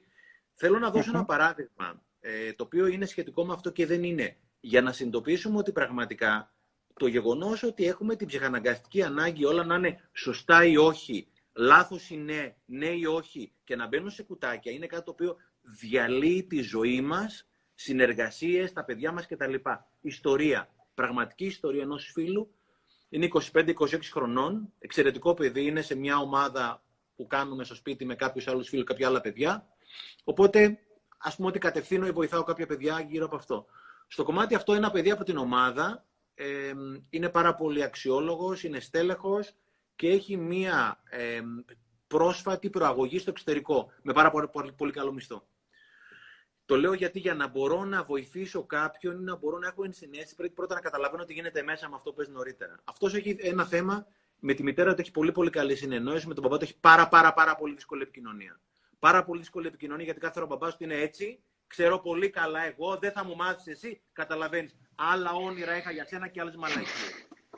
Πραγματικά κλιματικά πράγματα, έτσι. Ε, οπότε κάποια στιγμή το παιδί αυτό λέει στη μητέρα του για την προαγωγή, είναι πάρα, πάρα πολύ χαρούμενη. Και ο μπαμπάς του του λέει του μπαμπά του για την προαγωγή, μοιράζεται τα νέα και τη χαρά του. Επιχειρεί να μοιραστεί τη χαρά με τον μπαμπά του, το οποίο είναι πάρα, πάρα πολύ σημαντικό. Και ο μπαμπάς του, επειδή δεν τα ξέρει αυτά τα πράγματα, δεν είναι κακοί αυτοί οι άνθρωποι. Απλώς όπως είχες πει μια φορά που μιλάγαμε, είχες πει ένα τέλειο. Αγαπάμε πάρα πολύ ατσούμπαλα, είχες πει. Mm. Δεν ξέρουμε να δείχνουμε την αγάπη μας. Οπότε ο ναι. μπαμπάς του ήταν με ένα ασύλληπτο λογίδριο ότι αυτό δεν είναι σωστό και δεν πρέπει να του κάνει 100 λόγους για τους οποίους, σύμφωνα με εκείνον, το παιδί του δεν έπρεπε να πάρει την προαγωγή για να πάει στο εξωτερικό οτιδήποτε άλλο. Δηλαδή, ένας άνθρωπος ο οποίος έχει μάθει Γιατί λέει ο δικός μου ο δάσκαλος του καλογύρου, είμαστε θύματα θυμάτων. Προφανώς με έναν τέτοιο αξιακό χάρτη μεγάλο από τους γονείς του. Τέλος πάντων, ο φίλος μου στεναχωρήθηκε λιγάκι, αλλά ήξερε ότι με τον παπά δεν έβγαλε άκρη. Οπότε το ήξερε εκ των προτέρων τι θα ήταν αυτό που θα γινόταν, δεν θα γινότανε. Το μαζεύουμε μετά, έρχεται σπίτι, τα λέμε μια μέρα, του λέω να σου πω κάτι. Ξέρεις τι έγινε, μου λέει τι. Λέω, ο μπαμπά σου δεν του έχουν μάθει να εκφράζει τα συναισθήματά του, όπως και σε πολλούς από εμάς. Ο μπαμπάς σου πίσω από τα 100 όχι που σου είπε, ένα πράγμα ήθελε να σου πει. Θα μου λείψεις. Αγόρι μου, θα μου λείψεις. Αυτό ήθελε να σου πει και θα ήθελε να σε πάρει μια αγκαλιά. Αλλά αυτό πράγμα δεν του το μάθανε, δεν μας το μάθανε κάποιοι είμαστε να το μάθουμε τέλος πάντων και λέει ο Bishop Jakes κάτι συγκλονιστικό ότι το γεγονός δεν έχω μάθει να ακούω και δεν έχω ενσυναίσθηση και όλο αυτό το πράγμα είναι πάρα πάρα πάρα πάρα πολύ δύσκολο. Λέει σου στοιχίζει τη ζωή σου, σου στοιχίζει τη δουλειά σου, σου στοιχίζει την, οικο... την οικογένειά σου, σου στοιχίζει τα οικονομικά σου, σου στοιχίζει το γιο σου, σου στοιχίζει την κόρη σου. Και λέει στο τέλος είναι ένα τεράστιο τίμημα αυτό. Το γεγονός ότι δεν έχω μάθει να κάνω listen, να ακούω την ώρα που μιλάει ο άλλος και να επιτρέψω το συνέστημά του σε αυτό που θα πει να μπει μέσα του και είμαι μόνιμα με ένα όχι και δεν ξέρω τι άλλο. Αυτό το πράγμα σου στοιχίζει την ίδια σου τη ζωή. Και επειδή είμαστε πάρα πολλοί γονείς εδώ πέρα με όμικρον γιώτα, ξέρουμε πάρα πολλούς γονείς δυστυχώς, όπου τα παιδιά τους δεν τους μιλάνε μεγαλώνοντας ή έχουν δραματικές σχέσεις. Γιατί ουσιαστικά γιατί, γιατί και αυτοί οι γονείς αγάπη πήγαν να δώσουν, αλλά δεν κατάλαβαν ποτέ τα παιδιά τους. Δεν κάτσανε ποτέ, ρε παιδί μου, να το βουλώσω και να ακούσω τι διάλογο θες να μου πεις. Να προσπαθήσω τουλάχιστον να καταλάβω τι είναι αυτό που είναι. Ας προσπαθήσω κιόλας. Και το πρώτο πράγμα που έχω να κάνω είναι η σιωπή να μην μιλήσω σε έναν κόσμο που έχουμε την ανάγκη να λέμε πάντα να έχουμε άσπρο μαύρο, να αξιολογούμε. Ρε φίλε, διάβαζα, θυμάμαι παλιά, ο Λάλας έδινε κάτι, έπαιρνε συγκλονιστικές συνεντεύξεις στο Β' Μαγκαζίνο πριν από 20 χρόνια. Θυμάμαι, ναι. από, τον Άρθουρ, από τον Άρθουρ Μίλλερ είχε πάρει το θεατρικό συγγραφέα και του είχε πει ο Άρθουρ Μίλλερ, λέει, κύριε, κύριε Λάλα, το να κρίνω είναι εύκολο. Το να κατανοήσω είναι το δύσκολο. Να κατανοήσω τι γίνεται. Και, και για να κατανοήσω, πρέπει να αφήσω όλο αυτό που θα μου πεις να μπει μέσα μου, φίλε μου, και αυτό που έχει να γίνει, θα γίνει. Σαν να τρώω το φαγητό στο τριάθρο, θα χωνέψω. Αλλά έχω μόνιμα, δεν, δεν πειράζει, αλλά έχω μόνιμα την ανάγκη να κρίνω. Δηλαδή, είναι σαν να τρώω και να τρέμω, τελικά θα το χωνέψω το φαγητό. Ρε μαλάκα, απόλαυσε το φαγητό και θα, θα το χωνέψω το έτσι, είναι, έτσι είναι. Να πάω να, κάνω μερικά, να βάλω μερικά από εδώ πέρα από αυτό το βιβλίο που είναι κάποιες εφορμές. Ξέρεις τι, περίμενε, περίμενε. Έλα. Βάλε μια, ε, ε, έχει μια, ακριβώς αυτό που έλεγες, μια πολύ ωραία ερώτηση η Μέρη και λέει «Έχω προϊστάμενο που στα πέντε πρώτα λεπτά υψώνει η φωνή, δεν ξέρει καν τι σημαίνει ακούω, πώς αντιδράσει».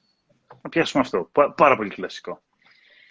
Εντάξει, που δεν είναι πατέρας με παιδί, είναι πατρική φιγούρα ο προϊστάμενος. Εντάξει, οπότε, για ποιο λόγο, τώρα θα κάνουμε μια υπόθεση, προφανώς δεν ξέρω τον άνθρωπο, αλλά μου έχει συμβεί πολλές φορές και νομίζω σε όλους μας. Έχεις ένα αφεντικό, ένα προϊστάμενο, ο οποίος τι έχει, πώς σχετίζεσαι. Σχετίζεσαι μέσα από μία δομή. Η δομή τι έχει ιεραρχία. Οπότε αυτός είναι ψηλά, εσύ είσαι χαμηλά. Να το πω έτσι πολύ απλά. Και έχει αυτή την παράλογη εντελώς συμπεριφορά, συστηματικά, όπως περιγράφει η φίλη μας εδώ, που κάθε φορά με το που πας να το μιλήσεις, τα πρώτα πέντε λεπτά υψώνει φωνή και αρχίζει τα καντήλια. Εντάξει.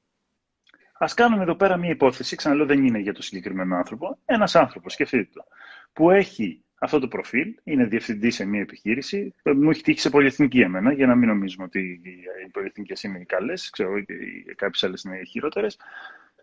Έχει αυτή τη συμπεριφορά. Πάμε να μπούμε λίγο λοιπόν στο δεύτερο επίπεδο που λέγαμε, να μπούμε στα παπούτσια του, να καταλάβουμε τι νιώθει αυτός ο άνθρωπος και φωνάζει κάθε φορά. Το, το, το εύκολο τώρα, πρόσεξε να δεις εδώ, αυτοί οι άνθρωποι ποιο είναι το εύκολο, τι κάνουν, μας δίνουν στο πιάτο ένα σκασμό ταμπέλες να τους τι κολλήσουμε τι μαλάκας είναι αυτός, τι, ε, τι μπόση, τι ψώνιο, τι αλαζόνας, τι... Βάλω ό,τι θες τώρα εδώ πέρα. Εκεί πέρα τι έχουμε κάνει με το που μα, μας δίνουν τις ταμπέλες. Μας τις δίνουν ξανά, δεν τις βάζω εγώ. Αλλά με το που την παίρνουν την ταμπέλα τελείωσε η σχέση. Τελείωσε, τελείωσε, τελείωσε. Το μόνο που έχω να κάνω είναι ή να κάτσω να υποστώ όσα χρόνια κάτσω εκεί αυτό και να είναι ένα βάσανο να μου, που μου τρώει τη ζωή, Στέφανη, πόσα χρόνια πια. Πόσες φορές το έχεις ακούσει. Να, να, να μην μπορώ να κάνω τίποτα ή να φύγω. Εντάξει αλλά δεν μπαίνω στη διαδικασία να κάνω κάτι. Οπότε, αν μπω στη θέση του, τι μπορεί να ανακαλύψω; Πάμε λοιπόν με πολύ απλή λογική. Σε ρωτάω και εσένα, Στέφανο, και ο Ψηλή μας γράφει. Γιατί ένας άνθρωπος, ξαναλέω, έχει ένα προφίλ. Αυτοί συνήθως έχουν και ένα. Όλοι αυτοί οι άνθρωποι σαν και εμά είναι. Έχουν ένα πολύ normal προφίλ. Έχουν σπουδάσει κάτι. Δεν είναι να πεις ότι τους φέρανε από το βουνό. Εντάξει. Όχι ότι στο βουνό φωνάζουν, αλλά τέλος πάντων. Λοιπόν, γιατί ε, να, να, έρθει, να έρθει σε αυτή τη θέση συστηματικά και να βομολογεί, να μειώνει τους άλλους κτλ τι, ποια είναι η εσωτερική του, τι νιώθει εκείνη την ώρα με το κουστούμι του αφεντικού; Για πες, τι φαντάζεσαι, τι φαντάζεσαι; Πιθανότατα, δεν ξέρω. Πιθανότατα ναι, ναι, ναι, δεν ξέρουμε, υπόθεση. Πιθανότατα σημαντικότητα ή πιθανότητα να έχει του κόσμου τα προβλήματα στη θέση που είναι, ειδικά τον τελευταίο χρόνο που τα πράγματα mm-hmm. και τις επιχειρήσεις είναι πάρα πολύ δύσκολα, τα οποία εγώ δεν μπορώ να φανταστώ, έτσι. Ακριβώς. Οπότε όχι, συνήθω. Όχι, όχι, ναι, ναι. Όχι γιατί αυτό του επιτρέπει να μιλάει με ένα άσχημα, άλλο αυτό, αλλά εκείνη τη στιγμή που ουσιαστικά αυτός κάνει αυτά τα πράγματα, μπορεί να έχει 100 θέματα στο κεφάλι του, να του έχουν πει από την πολυεθνική, από τα χέρια να απολύσει, να απολύσει κόσμο. Να, να, να. Μπορεί να έχει 100 προβλήματα που ούτε καν έχω φανταστεί. Μπράβο. Απλά δεν είναι αυτό στη συγκεκριμένη, γιατί όπως μας λέει η φίλη μας, είναι κάθε φορά. Είναι κάθε φορά. Εντάξει, οπότε, αλλά πιθανόν απαντάνε εδώ πέρα. Λένε, νιώθει απειλή, έχει κόμπλεξ, φοβάται, νιώθει εξουσία, νιώθει ευθύνη, νιώθει πίεση, νιώθει έλλειψη αυτοεπίθεσης. Εντάξει. Οπότε, ας κάνουμε μια υπόθεση ότι αυτός ο άνθρωπος εκεί για τους δικούς του λόγους, που άβυσο η ψυχή του ανθρώπου, εντάξει, όπως είπες, είμαστε όσο λίγο καλογύρω θύματα θυμάτων, ξέρω ότι κουβαλάει η ψυχούλα του. Τι κάνει μέσα από το κουστούμι της εξουσίας, όπως λένε, που πιθανά αυτός να μην νιώθει επαρκής εκεί μέσα, για να πείσει κάθε φορά, βγάζει αυτή τη συμπεριφορά, την οποία δεν την ελέγχει. Αυτό θέλω να κρατήσουμε δεν την ελέγχει. Δεν είναι συνείδητη. Δηλαδή, αυτοί οι άνθρωποι δεν είναι ξυπνάνε το πρωί και λένε πλάνο ημέρας. Θα πάω και στα πέντε λεπτά, ό,τι και να μου πούνε, θα τους βρίσω. Δεν λειτουργούν έτσι, πιστέψτε με. Εντάξει. Λοιπόν, οπότε κάτι νιώθουν και το κάνουν. Αν το νιώσω αυτό και δω ότι αυτός ο άνθρωπος είτε νιώθει ότι δεν είναι σημαντικός, είτε νιώθει ότι απειλείται. Πάρα πολύ κλασικό, όπως γράφουμε και τα παιδιά. Είτε νιώθει κόμπλεξ. Τι έχω να κάνω, Να σου δώσω ένα πολύ πρακτικό εργαλείο εφόσον έχω μπει και τον έχω καταλάβει, ξαναέρχομαι στη θέση μου και πρόσεχε να δεις τι πάνω να πει αυτή επίγνωση τώρα. Εγώ τι είμαι, υφιστάμενός του. Είμαι; Είμαι. Αυτός τι είναι, προϊστάμενός μου. Είναι, ξεκάθαρα. Πρόσεξε να δεις. Βγάζω εντελώς έξω την κριτική. Δεν με νοιάζει πώς φέρεται. Δεν με νοιάζει, δεν με νοιάζει. Το αφήνω έξω. Μπορεί να είναι ο χειρότερος του κόσμου. Και τι πάω και του λέω κάθε φορά που φωνάζει ή πριν φωνάξει. Και λέω στη φίλη να το προτείνω να το δοκιμάσει. Δεν λέω ότι θα δουλέψει. Κάθε φορά να του λέει Αγαπητέ κύριε Προϊστάμενε, επειδή εσύ είστε το αφεντικό και θα κάνουμε ό,τι πείτε εσείς, είμαι εδώ να σας ακούσω. Αλλά πρόσεξε να δεις. Γιατί είναι σημαντική η ενσυναίσθηση και είναι καθαρή θέση μου. Το εννοώ και το λέω. Δεν το λέω για να του την πω. Γιατί είναι όντως το αφεντικό μου, είμαι όντως ο υφιστάμενο του και έχω καταλάβει ότι αυτό ο άνθρωπος για τους δικούς του λόγους εκεί μέσα τρελαίνεται κάθε φορά στη θέση με το που μπαίνει, μπαίνει στα παπούτσια. Οπότε τι κάνω εγώ για να βοηθήσω τον εαυτό μου αφού είμαι συνεργάτης του και δεν θέλω να με βρίζει και να περνάω κάθε μέρα αυτό το πράγμα. Πρέπει να δοκιμάσω βάσει αυτού που καταλαβαίνω. Να τον βοηθήσω. Οπότε, μια πάρα πολύ ωραία πρακτική, σας την προτείνω, ξαναλέω στη φίλη μου, να τη δοκιμάσει, είναι του δίνω εγώ αυτό που του λείπει. Αυτό είναι, έχω καταλάβει. Του το δίνω. Τώρα, πάμε εδώ. Θα το πάρει. Δική του δουλειά. Είναι αυτό που λέγαμε πριν. Μπορεί να μην το πάρει αλλά εγώ είμαι μέσα στο πλαίσιο, μέσα στη θέση μου καθαρά και μέσα στα, σε full όρια. Βασίλη, να ρωτήσω κάτι. Αυτό προφανώς δεν μου αναιρεί το δικαίωμα εμένα όταν νιώθω ότι μου έχει φωνάξει να του πω πολύ ευγενικά ότι όταν μου φωνάζει νιώθω ότι ουσιαστικά δεν μπορώ να κάνω καλά τη δουλειά μου. Ξαναπες το, συγγνώμη. Ξαναπες αυτό δεν μου αναιρεί εμένα το δικαίωμα όταν φωνάζει αυτός και με προσβάλλει να το, εξηγού, να το εξηγήσω ότι εγώ νιώθω πολύ λίγος. Νιώθω το δικό μου το συνέστημα όταν μου φωνάζει αυτός ο άνθρωπος έτσι. Χωρίς να, το, χωρίς να τον προσβάλλω φυσικά, έτσι. Βεβαίως ε, είναι και σημαντικό να το Και εννοείται δεν μου φύγει το δικαίωμα να σηκωθώ να φύγω για να μην αρρωστήσω. Εννοείται, έτσι. εννοείται. Πάντα, πάντα είναι επιλογές αυτά. Ρε φίλε, αυτά, αυτά τα δύο, αυτά τα οποία φαινομενικά είναι αντίθετα γιατί μας έχουν μάθει ότι ή θα κάτσω να το καταπιώ ή θα σηκωθώ να φύγω και θα βρίσω. Μπορεί να υπάρχει κάτι ενδιάμεσο το οποίο να συνδυάζει αυτά τα δύο. Θέλω να πω μια ιστορία η οποία με, με έχει ανακουφίσει πάρα πάρα πολύ. Έχω την εταιρεία μου, την έχω κλείσει αρκετά χρόνια πριν. Έχω θέματα τα οποία είναι άλυτα γιατί η εταιρεία μου πτώχευσε. Οπότε 31 Δεκάτου πέρασε μια ευεργετική διάταξη για να, μέχρι 31 Δεκάτου 2020 για κάποιους επιχειρηματίες που δεν τα κατάφεραν να υπάρχουν σε μια πολύ ευνοϊκή διάταξη. Είναι κάποιες τύπησες, δύο τύπησες στην εφορία, στην οποία πάγεται η εταιρεία μου, στην οποία παγόταν η εταιρεία μου, οι οποίες θεωρώ εγώ ότι είναι πολύ αυστηρές όσον αφορά εμένα, το έχουν πάρει και λίγο προσωπικά, θεωρώ Όταν κάναμε την αίτηση, μετά από μια εβδομάδα είχαν σπεύσει κατευθείαν να πούνε για ποιο λόγο αυτό και ουσιαστικά να, πούνε ότι, να κάνουν την ένσταση και να απαντήσουν πάρα, πάρα πολύ γρήγορα. Φυσικά αυτό δεν μου ανέρεσε εμένα το δικαίωμά μου να κάνω την ενδικοφανία, όπως το λέμε, να προσβάλλω την ένσταση και να πάω στα δικαστήρια κτλ.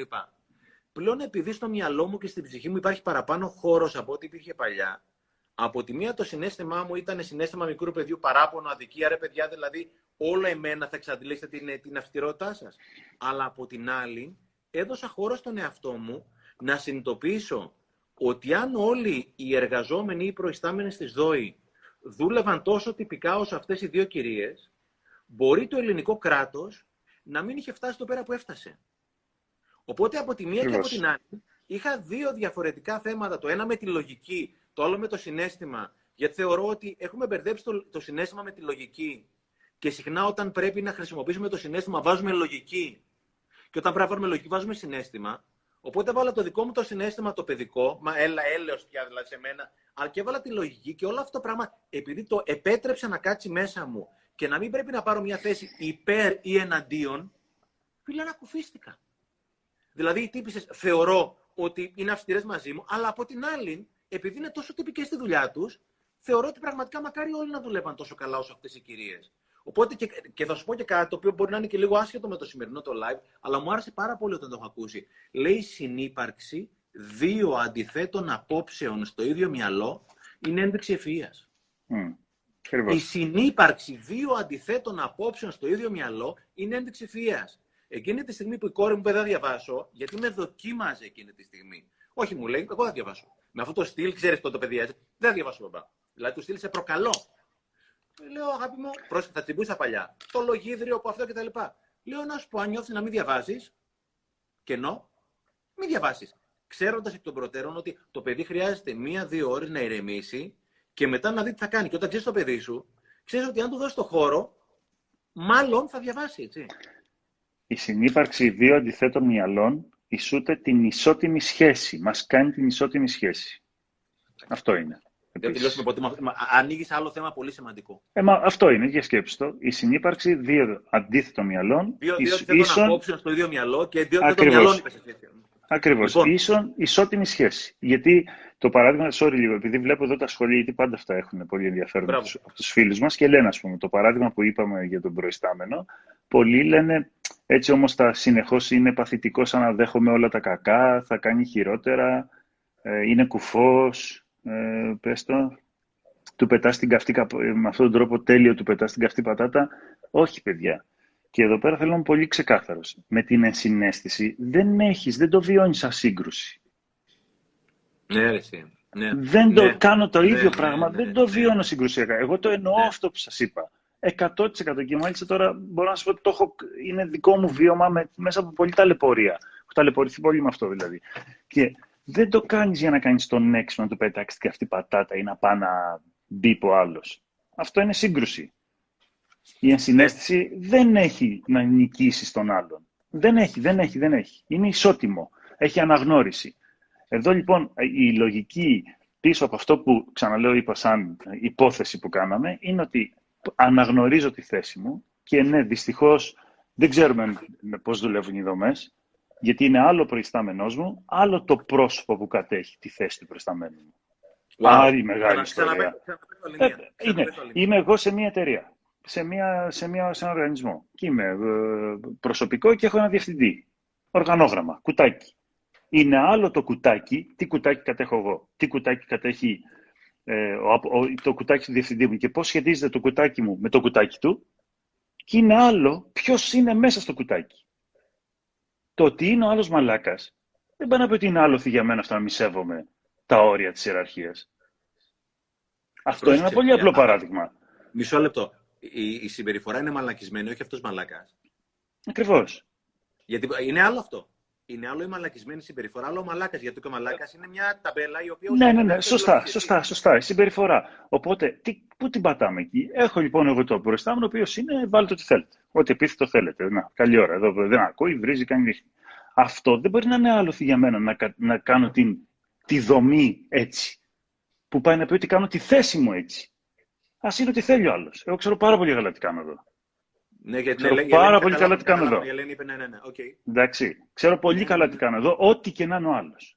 Ναι. Είναι αυτό το ρημάδι, το, το, το, το αιώνιο άλοθη που έχουμε στην κουλτούρα μας, γιατί έτσι γε- ε- έγινε η σύγχρονη Ελλάδα, ό,τι και να κάνεις, υπάρχει κάποιος χειρότερος από σένα. Εγώ θα φτιάξω την Ελλάδα, εγώ θα φτιάξω αυτό. Μα δεν βλέπεις τι γίνεται. «Ε, Δεν βλέπω τι γίνεται, ρε μεγάλε. δεν με νοιάζει.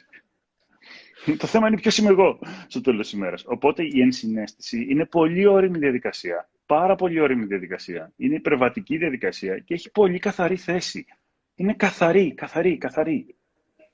Και, Τελεία. και Βασίλη, είναι πολύ σημαντικό ότι, το, ότι μπαίνω στη θέση του άλλου και δίνω χώρο για να καταλάβω τι διάλογο γίνεται εκεί πέρα έξω, δεν μου αφαιρεί κανένα δικαίωμα να οριοθετηθώ απόλυτα, να σηκωθώ να φύγω από μια σχέση, κάποια στιγμή να μιλήσω φυσικά για το δικό μου το παράπονο και το δικό μου το συναίσθημα. Εννοείται. Αλλά Εννοείται. ξέρεις τι γίνεται, ξαναλέω, ότι τις πιο πολλές φορές τσακωνόμαστε όχι γιατί διαφωνούμε, αλλά γιατί δεν καταλαβαίνόμαστε. Θέλω να το ξαναπώ άλλη μια φορά. Τις πιο πολλές φορές τσακωνόμαστε όχι γιατί διαφωνούμε, αλλά γιατί δεν καταλαβαίνόμαστε. Και στο τέλος υπάρχει αυτό το άσπρο και το μαύρο και ποιος είσαι εσύ και στο τέλος θέλω να κερδίσω. Και θέλω να πω, γιατί πραγματικά όλο το κερδίζω, χάνω, άσπρο, μαύρο, πάνω κάτω, είναι μέσα στην οτροπία που μας μεγάλωσαν, η οποία δεν έχει αυτό το χώρο, έτσι. Θέλω να μοιραστώ μια ιστορία για την ισοτιμία.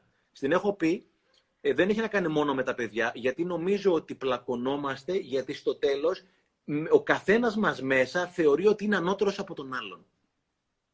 Άρα πρέπει αυτό πράγμα με κάποιο το λόγο να το εισπράξω. Πρέπει με κάποιο τρόπο να το ρευστοποιήσω. Πρέπει να το πιστωθώ κάποια στιγμή. Έχω κάνει πολλή δουλειά εγώ για να μην σου αποδείξω ότι είμαι καλύτερος από σένα. Και επειδή δεν το έχω πάρει από τον εαυτό μου, πρέπει να το πάρω συγκροσιακά από τον άλλον. Έχουμε πάει σε μια ομιλία. Είναι ένας συγκλονιστικός ε, εκπαιδευτικός, ο Σπύρος ο Κασιμάτης, ο οποίος έχει Ναι, δώσει και τον- τέτοιο τον πολύ γνωρίζω. πολιτικό άνθρωπος. Και μας, κάποια στιγμή μας λέει, στο σχολείο που ήταν η μεγάλη μου κόρη και είναι η μικρή μου κόρη αυτή τη στιγμή, λέει να συμπεριφέρεστε τα παιδιά σας ισότιμα. Να συμπεριφέρεστε στα παιδιά σας ισότιμα. Και όταν κάποια στιγμή μια τύπησα, μια μαμά, τον ρώτησε τι εννοεί ισότιμα, συγκλονιστική ερώτηση, έτσι. Τι εννοείται ισότιμα, λέει ο τύπος σαν ισοδύναμες ανθρώπινες αξίες.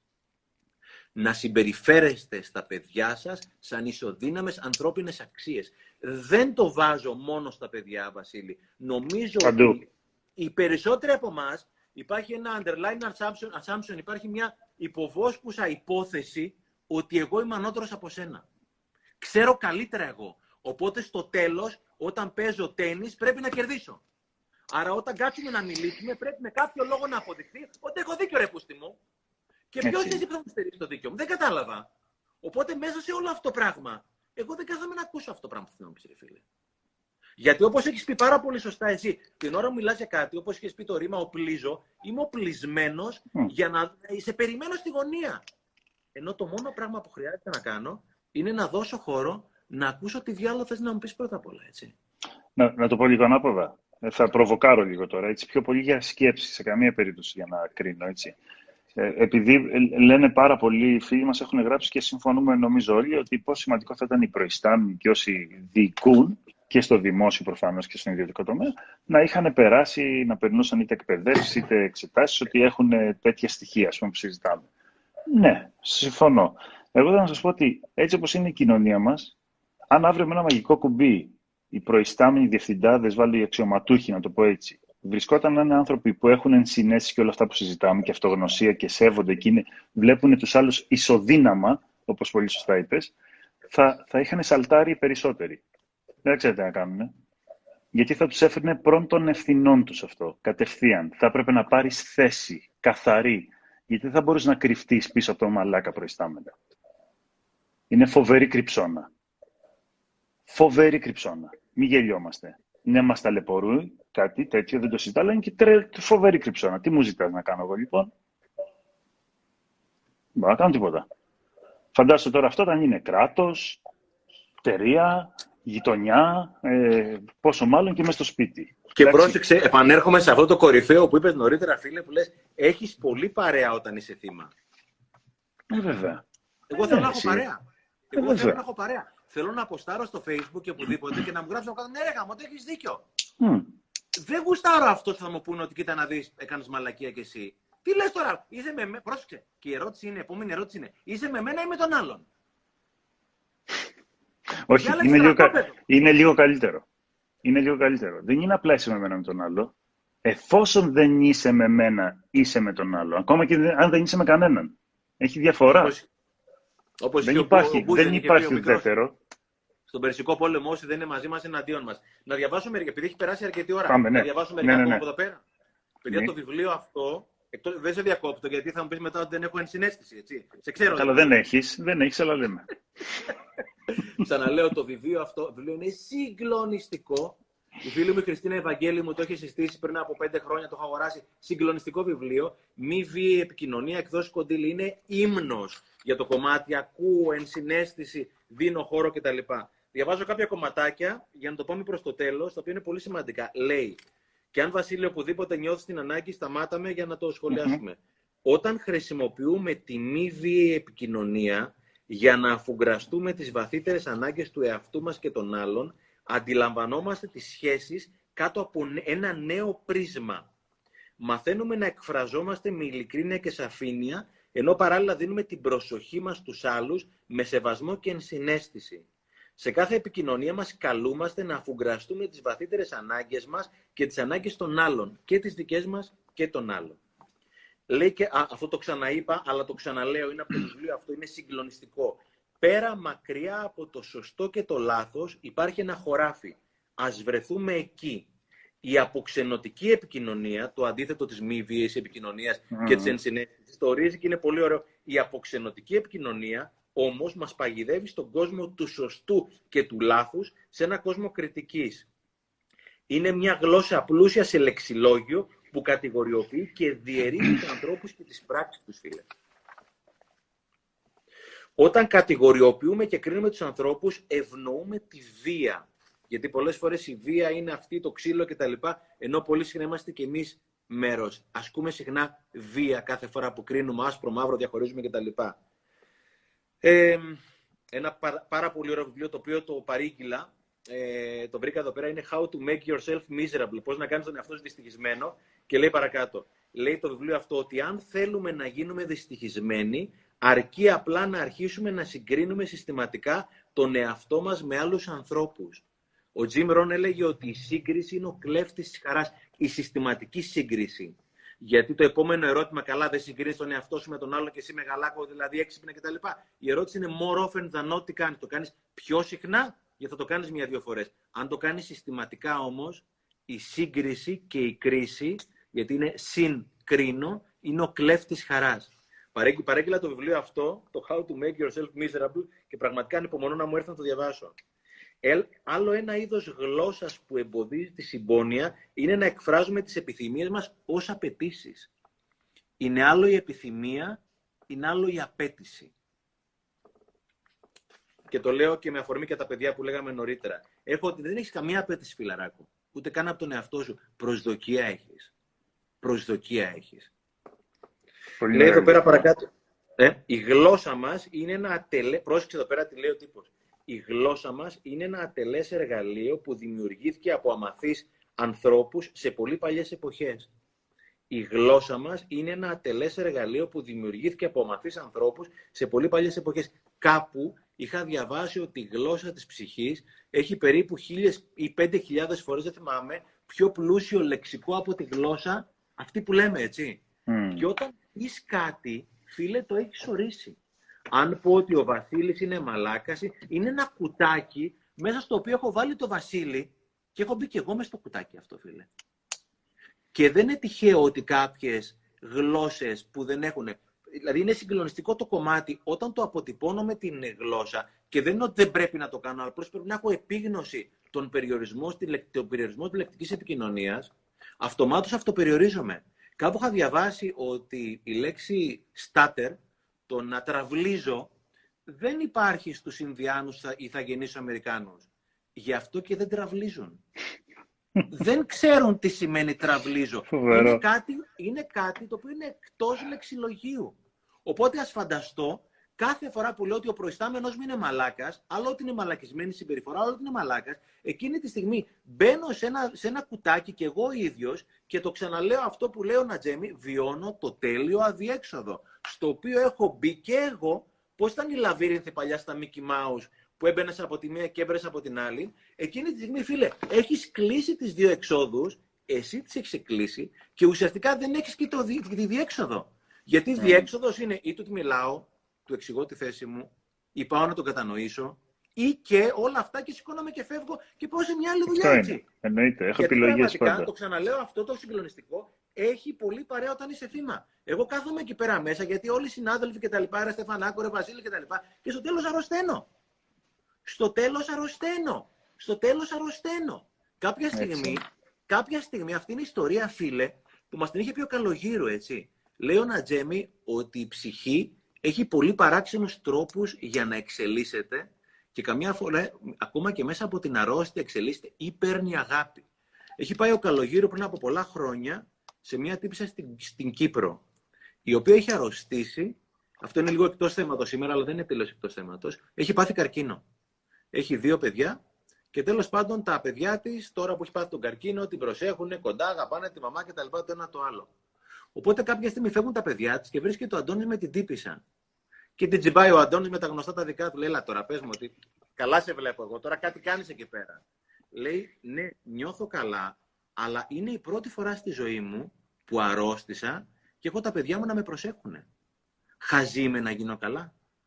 Η γυναίκα αυτή, γιατί αυτό το ξαναλέω, πήρα αφορμή από αυτό το συγκλονιστικό που είπε, έχει πολύ παρέα όταν είσαι θύμα. Όταν αρρωσταίνεις φιλαράκο, εκείνη τη στιγμή σε προσέχουν να πάνε όλοι. Άρα ουσιαστικά η αρρώστια είναι ένα τελείως ε, λάθος και άρρωστο όχημα. Η αρρώστια είναι άρρωστο όχημα. Πλάκα έχει, δεν έχει όμως πλάκα, γιατί είναι σοβαρό. Είναι ένα άρρωστο όχημα για να πάρω την αγάπη εκείνη τη στιγμή. Καταλαβαίνετε. Σε τι αδιέξοδο συχνά μπαίνω εγώ μέσα, γιατί ούτε τους καταλαβαίνω ούτε με καταλαβαίνω. Ε, έτσι, συνεχίζω τις ατάκες εδώ πέρα. Ε, δείξε λίγο το βιβλίο, γιατί κάποιος ζήτησε ναι. να το ξαναδείξεις. Μη βίαιη επικοινωνία. Παιδιά, ένα βιβλίο το οποίο είναι συγκλονιστικό. Μη βίαιη επικοινωνία. Το live και... θα αποθηκευτεί ούτως ή άλλως. Είναι συγκλονιστικό βιβλίο. Είναι, είναι, είναι κλασικό. Και μόνο ο τίτλος του είναι συγκλονιστικός. Ναι, ρε, εσύ. Λέει εδώ πέρα. Ένα όριμο άτομο αποκτά την ικανότητα να αναγνωρίσει τόσες διαφορετικές αποχρώσεις στα συναισθήματά του, να βιώσει τόσες ξεχωριστές συναισθηματικές εμπειρίες, άλλοτε δυνατές και παθιασμένες και άλλοτε λεπτές και ευαίσθητες. Προσέξτε με τι ψυχική λεπτομέρεια αποτυπώνει τα συναισθήματα. Όσο είναι και τα ηχοχρώματα της μουσικής σε μια συμφωνία. Ωστόσο, πολλοί από εμάς μπορούν να αναγνωρίσουν τόσο λίγα από τα συναισθήματά τους, όσες είναι και οι νότες που μπορεί να βγάλει μια σφυρίκτρα, όπως θα έλεγε και ο Ρόλο Μέι. Αυτό που έλεγε ο Τόνι Ρόμπινς, ότι έχει 6.000 συναισθήματα και αναγνωρίζουμε 5-6. Και λέει εδώ πέρα κάτι συγκλονιστικό, γιατί είναι κάποιες λέξεις, όταν μπουν σε σειρά, ρε παιδιά, το βαρύ κόστος των συναισθημάτων που δεν έχουν εκφραστεί. Εδώ το... θέλεις να, να βάλω ένα λίγο μια παράμετρο που ρωτάς. συνδέεται πάρα πολύ. Αν ψάξετε λίγο, ε, έχει γίνει μια πολύ μεγάλη στροφή τα τελευταία χρόνια, δεν θυμάμαι ποια χρονιά, από την Αμερικάνικη Ψυχιατρική Εταιρεία πάνω σε αυτό το θέμα, που είναι πώς κατηγοροποιούνται τα συναισθήματα. Τα συναισθήματα λοιπόν όταν ξεκίνησαν οι, οι πρωτοπόροι της ψυχανάλυσης, Freud, Fuchs και Klein κτλ. δεν υπήρχε πουθενά η ορολογία αρνητικό και θετικό συναίσθημα. Πουθενά. Πουθενά. Υπήρχε ευχάριστα, δυσάρεστα και ανάμεικτα. Εντάξει. Κάποια στιγμή, σαν όταν έγινε αυτός ο σύγχρονος κόσμος που ζούμε, σε όλα τα λεξικά του πλανήτη, ό,τι και να ανοίξει, σε όλες τα πανεπιστήμια, σε όλες τις σχολές, είναι αρνητικά, θετικά συναισθήματα. Καλά και κακά. Όταν λοιπόν, με πολύ, θα το πω πάρα πολύ απλά τώρα, γιατί δεν έχουμε και χρόνο, δεν να μπερδεύω. Όταν λοιπόν εμένα μου λες για αρνητικά συναισθήματα, πάρα πολύ λογικά, δεν τα θέλω. Σωστά. Δεν τα θέλω ρε παιδί μου. Δεν θέλω ούτε το φόβο, ούτε το πόνο, ούτε το, τίποτα. Δεν τα θέλω, δεν τα θέλω. Οπότε τι κάνουμε οι άνθρωποι, τα μονώνουμε. Εντάξει, mm. τα, τα, τα, τα, τα, διώχνουμε. Το λέμε κιόλας. Δηλαδή, άμα σκεφτούμε τις φράσεις που έχουμε χτίσει την τελευταία Τα τελευταία 50 χρόνια, ε, έλα, ξέχνα το, θάψτο, έλα, έλα, προχώρα, έλα, δεν τρέχει βγαίνει, τώρα αυτά είναι... Λοιπόν, αποτέλεσμα, αυτό που δεν μας έμαθε κανένας όμως. Ο μηχανισμός των 6.000, δεν ξέρω πώς είναι αυτά τα συναισθήματα, είναι κοινός. Δεν έχει άλλο μηχανισμό τα θετικά, άλλο τα αρνητικά, αν υπάρχουν θετικά αρνητικά. Οπότε, αποφεύγοντας ή μονώνοντας ή ε, θάβοντας χ συναισθήματα επειδή είναι κακά και δύσκολα, δεν μπορώ να νιώσω γενικότερα. Δεν βιώνουμε. Δεν έχω επαφή. Γιατί από, τη, συγγνώμη, από, τα ίδια, από τα ίδια πλήκτρα, αν είναι πιάνο, περνάνε τα αρνητικά, περνάνε και τα θετικά, έτσι. Ακριβώς. Οπότε αν έχω ευνοχιστεί, αν έχω αυτό, ναι, ναι, ναι. ή ευνοχιστεί, έχω ευνοχιστεί για όλα τα συναισθήματα. Ακριβώς. Πρώτον. Δεύτερον, άμα το πάμε ακόμα πιο αναλυτικά, αυτά που είναι πραγματικά μονομένα είναι αυτά που είναι ο πυρήνας μας των συναισθημάτων. Οπότε εκεί καταλήγουμε είτε από τον Α δρόμο είτε από τον Β δρόμο. Δηλαδή, αν εγώ είμαι ένας άνθρωπος που μέσα μου έχω θάψει ένα πολύ βαθύ πόνο, ό,τι και να νιώθω ρεαλιστικά, θα καταλήγω λίγο, θα φλερτάρω με αυτό. Κάπου εκεί θα καταλήγει. Εντάξει. Αλλά πάμε στο επόμενο τώρα. Το άλλο με τις ταμπέλες που λες, που είναι με τα επίθετα. Που είμαστε εκεί πέρα πολύ τάλαντοι. Έχουμε, να, δόξα τω Θεώ, εκεί, ενώ, αν, ενώ συναισθήματα δεν μπορούμε να πούμε τίποτα, όπως ξέρουμε. Δηλαδή, ρωτάς κάποιον τι νιώθεις και σε κοιτάζουμε τα ταβάνια και τα πατώματα. Ναι, ναι, ναι, δεν ξέρουμε. Από επίθετα είμαστε, δόξα τω Θεώ, ό,τι θέλεις. Εκεί τι γίνεται τώρα, και αυτό θέλω να πω εγώ που είναι πάρα πολύ σημαντικό. Βάζοντας ταμπέλα σε έναν άνθρωπο, ο οποίος εγώ θα το κάνω ακόμα πιο δύσκολο, ο οποίος μου δίνει το δικαίωμα, ο κακός προϊστάμενος, μου δίνει το δικαίωμα, το τονίζω. Δεν πάω σε αυτά, δηλαδή δεν βάζω τον εαυτό μου μπροστά. Λέω, έρχεται ένας και με προκαλεί. Και του βάζω ταμπέλα. Τι κάνω αυτομάτως, δεν δίνω την ευκαιρία στον εαυτό μου να τον γνωρίσω. Αυτό είναι το μεγαλύτερο δυστύχημα. Δηλαδή, εμένα, η δική μου ιστορία, άμα με ρωτάς, το έκανα πάρα πολύ γνωστά σαν πιο, πιο νέος. Πολύ, ε, έβαζα, ήμουν ένας πολύ θυμωμένος άνθρωπος και έβαζα παντού ταμπέλες. υπάρχουν, δηλαδή υπάρχει μια 15 ετία, 20, ε, όχι δεκαετία 20-30 που ήταν, τώρα ξέρουμε όλοι τι είναι το 20 με 30, είναι τόσο ζωντανή ας πούμε η δεκαετία, όπου έχω στη ζωή μου δεν θυμάμαι ποιους ανθρώπους είχα δίπλα μου. Δεν τους θυμάμαι. Και υπάρχουν δύο-τρει άνθρωποι να είναι καλά, που είναι ακόμα είναι πλέον τους θεωρώ αίμα μου, που για δικούς τους λόγους με κρατήσαν στη ζωή τους. Πρόσεξε, αυτοί με κρατήσαν στη ζωή τους. Δεν τους κράτησα εγώ. Εντάξει. Οπότε, ε, αυτό κρατήστε το. Εγώ δεν, είμαι, δεν λέω ξανά αγάπα όλο τον κόσμο. Είμαι ο τελευταίος, ας πω κάτι τέτοιο. Αλλά γνώρισε τον, ρε, και μετά απορρίψε τον αλλά γνώρισε τον. Αυτό είναι το θέμα μου. Και αυτό, άμα το παρατηρήσουμε σαν μηχανισμό, το κάνουμε παντού. Τους στην πολιτική, στα media, στα, στα social, στις, στις τέχνες, εκεί. Απορρίπτουμε. Πα, πα, πα, πα. Δεν γνωρίζεις εσύ, δεν μαθαίνεις, δεν εξελίσσεσαι, δεν, δεν, δεν, δεν. Δηλαδή, δεν ξέρω αν μπορούσε να γίνει ένα πείραμα πόσες ευκαιρίες από ανθρώπους έχουμε χάσει στη ζωή μας επειδή δεν επιτρέψαμε στον εαυτό μας να τους γνωρίσουμε. Και ήταν στα πόδια μας μέσα. Σε ένα γραφείο δίπλα 10 χρόνια. Και δεν το γνωρίσαμε ποτέ. Ποτέ. Για να μην μιλήσουμε για τα πιο κοντινά, που πονάνε περισσότερο. Αυτό λοιπόν. Δεν, γνω... δεν επιτρέπουν να γνωρίσουμε. Πολύ μεγάλο θέμα. Oh. Περίμενε. Ναι, όχι, πες, πες, πες. Όχι, αυτό, με τα, αυτό με τα ευχάριστα και τα δυσάρεστα συναισθήματα που αν δουλέψεις βέβαια, γιατί από μόνο τα δυσάρεστα δεν θα σε βοηθήσουν, υπάρχει ο ευχάριστος και ο δυσάρεστος καιρός που η φύση με τη βροχή είναι που μεγαλώνει. Αλλά πρέπει να κάνεις και εσύ δουλίτσα φιλαράκο. Δεν θα σου έρθουν. Δηλαδή, εγώ όταν, έκανα, όταν ξεκίνησα να κάνω θεραπεία, φίλε, να καταθέσω τη δική μου την άποψη, όταν πήγα στην ομάδα της Πυρουνάκη, πώς νιώθεις, καλά. Δηλαδή, τι είναι αυτό καλά; Ε, νιώθω χάπη, ρε παιδιά. Οπότε με το που πήγα εκεί πέρα, η δεύτερη καρέκλα, η Νατάσια Λελέκη μου λέει Καλώς ήρθες, καλώς ήρθες. Δεν είχα ιδέα. Δηλαδή, πραγματικά είναι πράγματα τα οποία μαθαίνονται. Εγώ δεν είχα ιδέα. Ήξερα, το έχει συναισθήματα είναι πολλά έτσι. Δύο-τρία ήξερα. Καλά, όχι, και ήμουνα με θετική οπτική. Είχα πει, κάτσε ρε φίλε. Άσε που Βασίλη το άλλο, ότι αν δεν επιτρέψω στον εαυτό μου να γνωρίσει τα βαθιά του συναισθήματα, τα αληθινά του συναισθήματα, βιώνω μια πρωτόγνωρη σύγκρουση με τον εαυτό μου.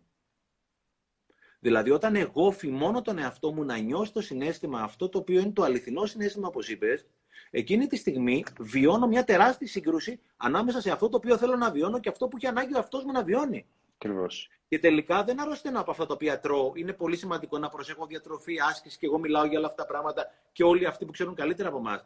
Αρρωσταίνω από αυτά τα οποία με τρώνε. Και όταν εγώ αυτό το πράγμα δεν το επιτρέπω, δεν το επιτρέπω να είναι αυτό με τρώει, με τρώει, με τρώει. Και όταν αυτό το πράγμα λέω, έλα, σταμάτα τώρα σκέφτε, σκέψου κάτι άλλο, αυτό όμως δουλεύει εκείνη τη στιγμή μέσα. Βέβαια, βέβαια. Όχι απλά δουλεύει, Οπότε, πάρτι κάνει. Οπότε, αν εγώ δεν έχω αυτεπίγνωση, τι να πάω να κάνω ενσυναίσθηση των άλλων, έτσι; Έτσι. Και άλλα κουνούπια. Βλέπω πολλά κουνούπια. Πολλά, πολλά κουνούπια.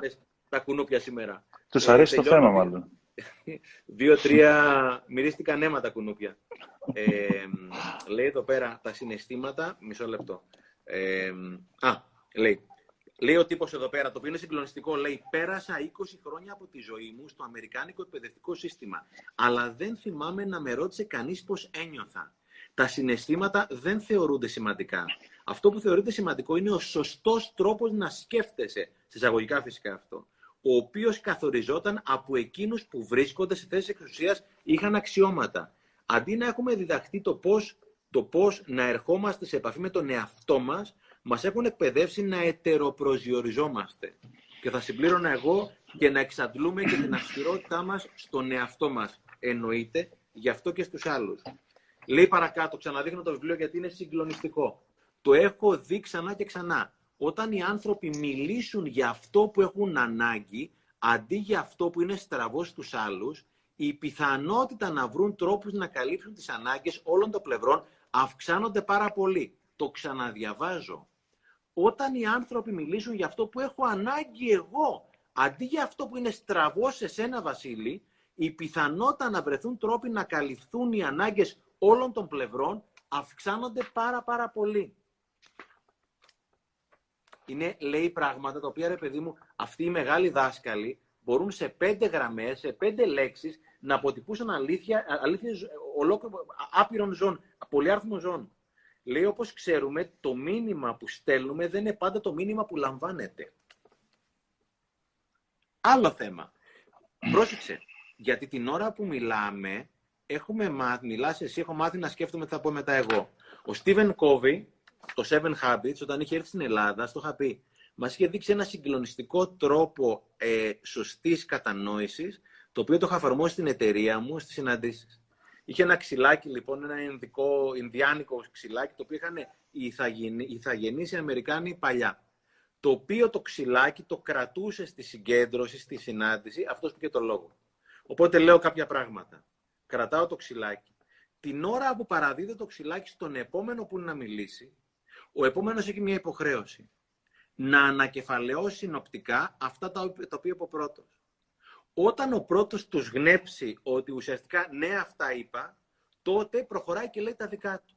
Και αντίστοιχα, ο επόμενος ο οποίος θα πάρει το ξυλάκι αυτό, έχει την υποχρέωση να επιχειρήσει να ανακεφαλαιώσει αυτά από προηγούμενος και μόνο μετά το νεύμα του ότι είναι όντως αυτό, από τότε που το κάναμε στην εταιρεία, φίλε, οι συναντήσεις από δύο ώρες γινόταν μισή ώρα, είχαμε τεράστια αποτελεσματικότητα. Γιατί ξαναλέω, δεν τσακωνόμαστε επειδή με διαφορετικά πράγματα. Τσακωνόμαστε επειδή δεν καταλαβαίνουμε τι λέει ο άλλος. Γιατί ο άλλος μέσα από διαφορετικά λόγια, τις περισσότερες φορές λέει το ίδιο πράγμα που λέμε και εμείς. Απλά είμαι πάρα, πάρα πολύ busy. Έτσι. Είμαι πολύ ε, busy. Ε, και όχι μόνο αυτό. Πάρε το παράδειγμα με τον προϊστάμενο που λέγαμε πριν. Είναι σου λέω πολύ ωραίο να το καταλαβαίνουμε όλοι.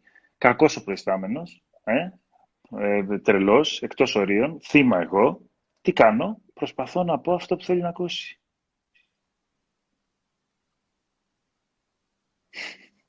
το καταλαβες. Και είμαι και θύμα. Απόλυτα. Οπότε, ε, άστα.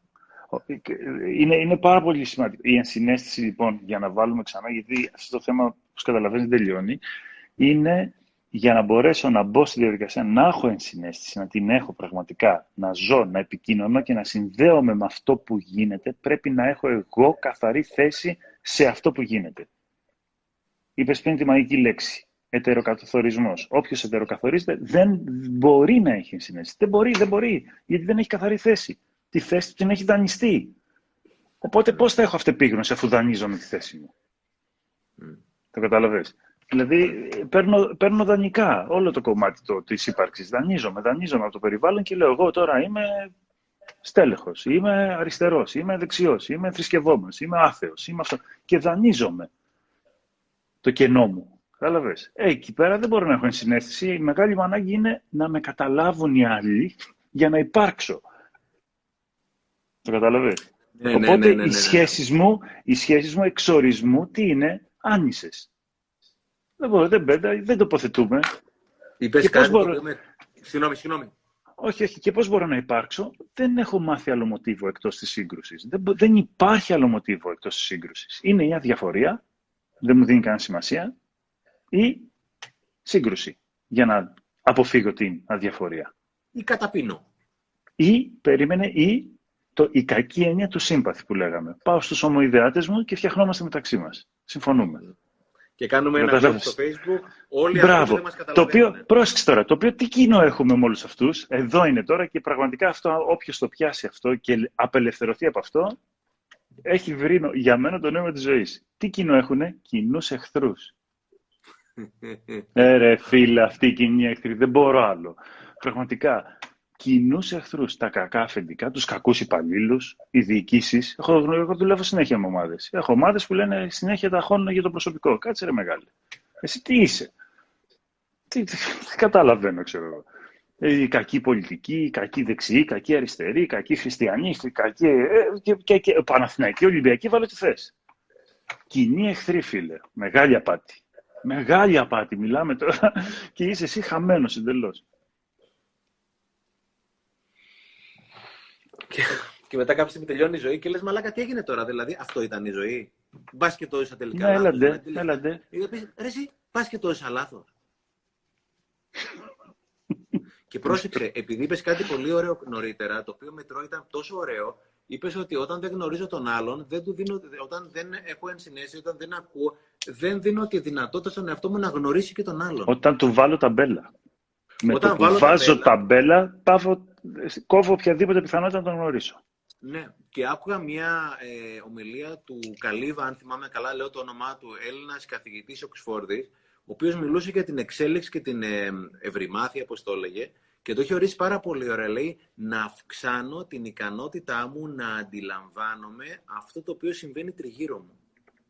Mm. Να αυξ... Πρόσεξε, τόσο απλό να αυξάνω την ικανότητά μου, να αντιλαμβάνομαι αυτό που συμβαίνει τριγύρω μου, εγώ θα έλεγα παρένθεση και μέσα μου. Και αυτό το πράγμα γίνεται με την ενσυναίσθηση όταν ουσιαστικά σταματάω να μιλάω, ακούω, επιδιώκω να καταλάβω τι νιώθει ο άλλος, του αφήνω να κάτσει μέσα μου, χωρίς να μπει στη διαδικασία να το χωνέψω, να το χωνέψω. Θα το χωνέψει αυτό, φίλε. Έτσι. Και ο ανώτερο εαυτός σου, η έκτη αίσθηση, όπως θες πες το, θα κάνει αυτό το οποίο πρέπει να κάνει και εσωτερικά, εσωτερική ησυχία. Εσωτερική ησυχία, δηλαδή μέσα να έχει ησυχία. Στέφανε, ένα παράδειγμα τώρα που μου ήρθε πολύ γρήγορο, που είναι ακόμα πιο από, από τον επιχειρηματικό χώρο. Μπορεί να το γκουγκλάρει όποιος θέλει να το βρει.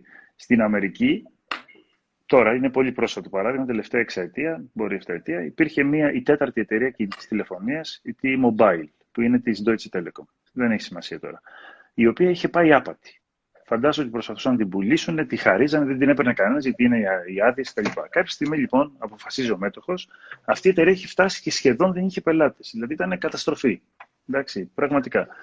Αναλαμβάνει ένας τύπος λοιπόν, ο οποίος είναι μεγάλης ηλικίας, έχει σημασία και λέει: Για να, κάνω, να, να αλλάξω εγώ όλο αυτό το, να πετύχω το εγχείρημα, πρέπει να αλλάξω εγώ ίδιος. Οπότε από εκεί που ήταν ένα τέλεχο, άφησε χέτη, κυκλοφορούσε, έγινε ροκ, ε, ήταν όλοι στο social. Μη στα απολογώ, σε πέντε χρόνια η εταιρεία αυτή είναι νούμερο δύο στην Αμερική, με απίθανη κερδοφορία, με απίθανη κουλτούρα όμως. Δηλαδή, η μεγαλύτερη φαν της είναι το προσωπικό της. Δεν έχει ξαναγίνει, mm. ειδικά στις τηλεπικοινωνίες. Λοιπόν, τον έχουν καλέσει στο Stanford, στο Business School του Stanford. Και έχει κάτω τώρα τους ε, MBA στο Stanford. Να πούμε, είναι το πιο φημισμένο MBA στον κόσμο. Από εκεί βγαίνουν όλοι οι μεγάλοι. Οπότε τον ρωτάνε τα παιδιά, μα πώς το κάνατε αυτό σε πέντε χρόνια, αυτό το θαύμα; Και του λέει, hey kids, έτσι ακριβώς. Πάρτε ένα κομμάτι χαρτί και γράψτε. Και λέει τα εξής. Number one, listen to your employees. Ακούτε τους εργαζόμενους. Number two, listen to your customers.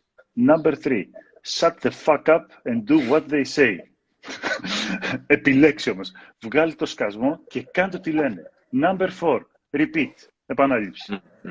Άμα το, το ψάξετε, είναι, στο, είναι παντού αυτό. Αυτό. Αυτό είναι η συνταγή. Δεν υπάρχει άλλη. Ξανά. Άκου. Εντάξει. Και όταν θα σου πει ο πελάτης να κάνει 10 πράγματα, προφανώς θα αξιολογήσει και δύο από αυτά και θα κάνεις. Ναι, ρε παιδί μου, η βασική αρχή είναι. Η βασική αρχή, προφανώς. Προφανώς, προφανώς. Ρε φίλε, είναι συγκλονιστικό ο πλούτος της γνώσης που θα σου δώσουν οι άλλοι, αρκεί να επιλέξω να ακούσω. Είναι συγκλονιστικό αυτό το πράγμα. Και ο Σάιμον Σίνεκ που έχει κάνει πάρα, πάρα πολύ δουλειά στο Empathy και αυτός σαν την Μπρενέ Μπράουν έλεγε κάποια στιγμή ότι ρε παιδί μου, ε, είσαι στην επιχείρησή σου. Είναι ο Βασίλης, ο οποίος δεν τα πάει καλά στο τελευταίο, τα τελευταία τρία τρίμηνα είναι πολιτής. Και έχεις δύο επιλογές. Ή του λες, Βασίλη, αν ένα τρίμηνο ακόμα σαν και αυτό, φιλαράκο και δεν σε βλέπω εδώ πέρα, θα πρέπει να ψάχνει για δουλειά. Ή πάω εκεί πέρα και του λέω, Βασίλη μου, καταρχήν το έχω επιλέξει το Βασίλη, άρα ξέρω ότι είναι σωστό στη δουλειά του, ξέρω ότι ουσιαστικά περνάει από ένα πρόβλημα. Και του λέω, Βασίλη, τα τελευταία τρίμηνα δεν πάνε καλά οι πωλήσεις σου.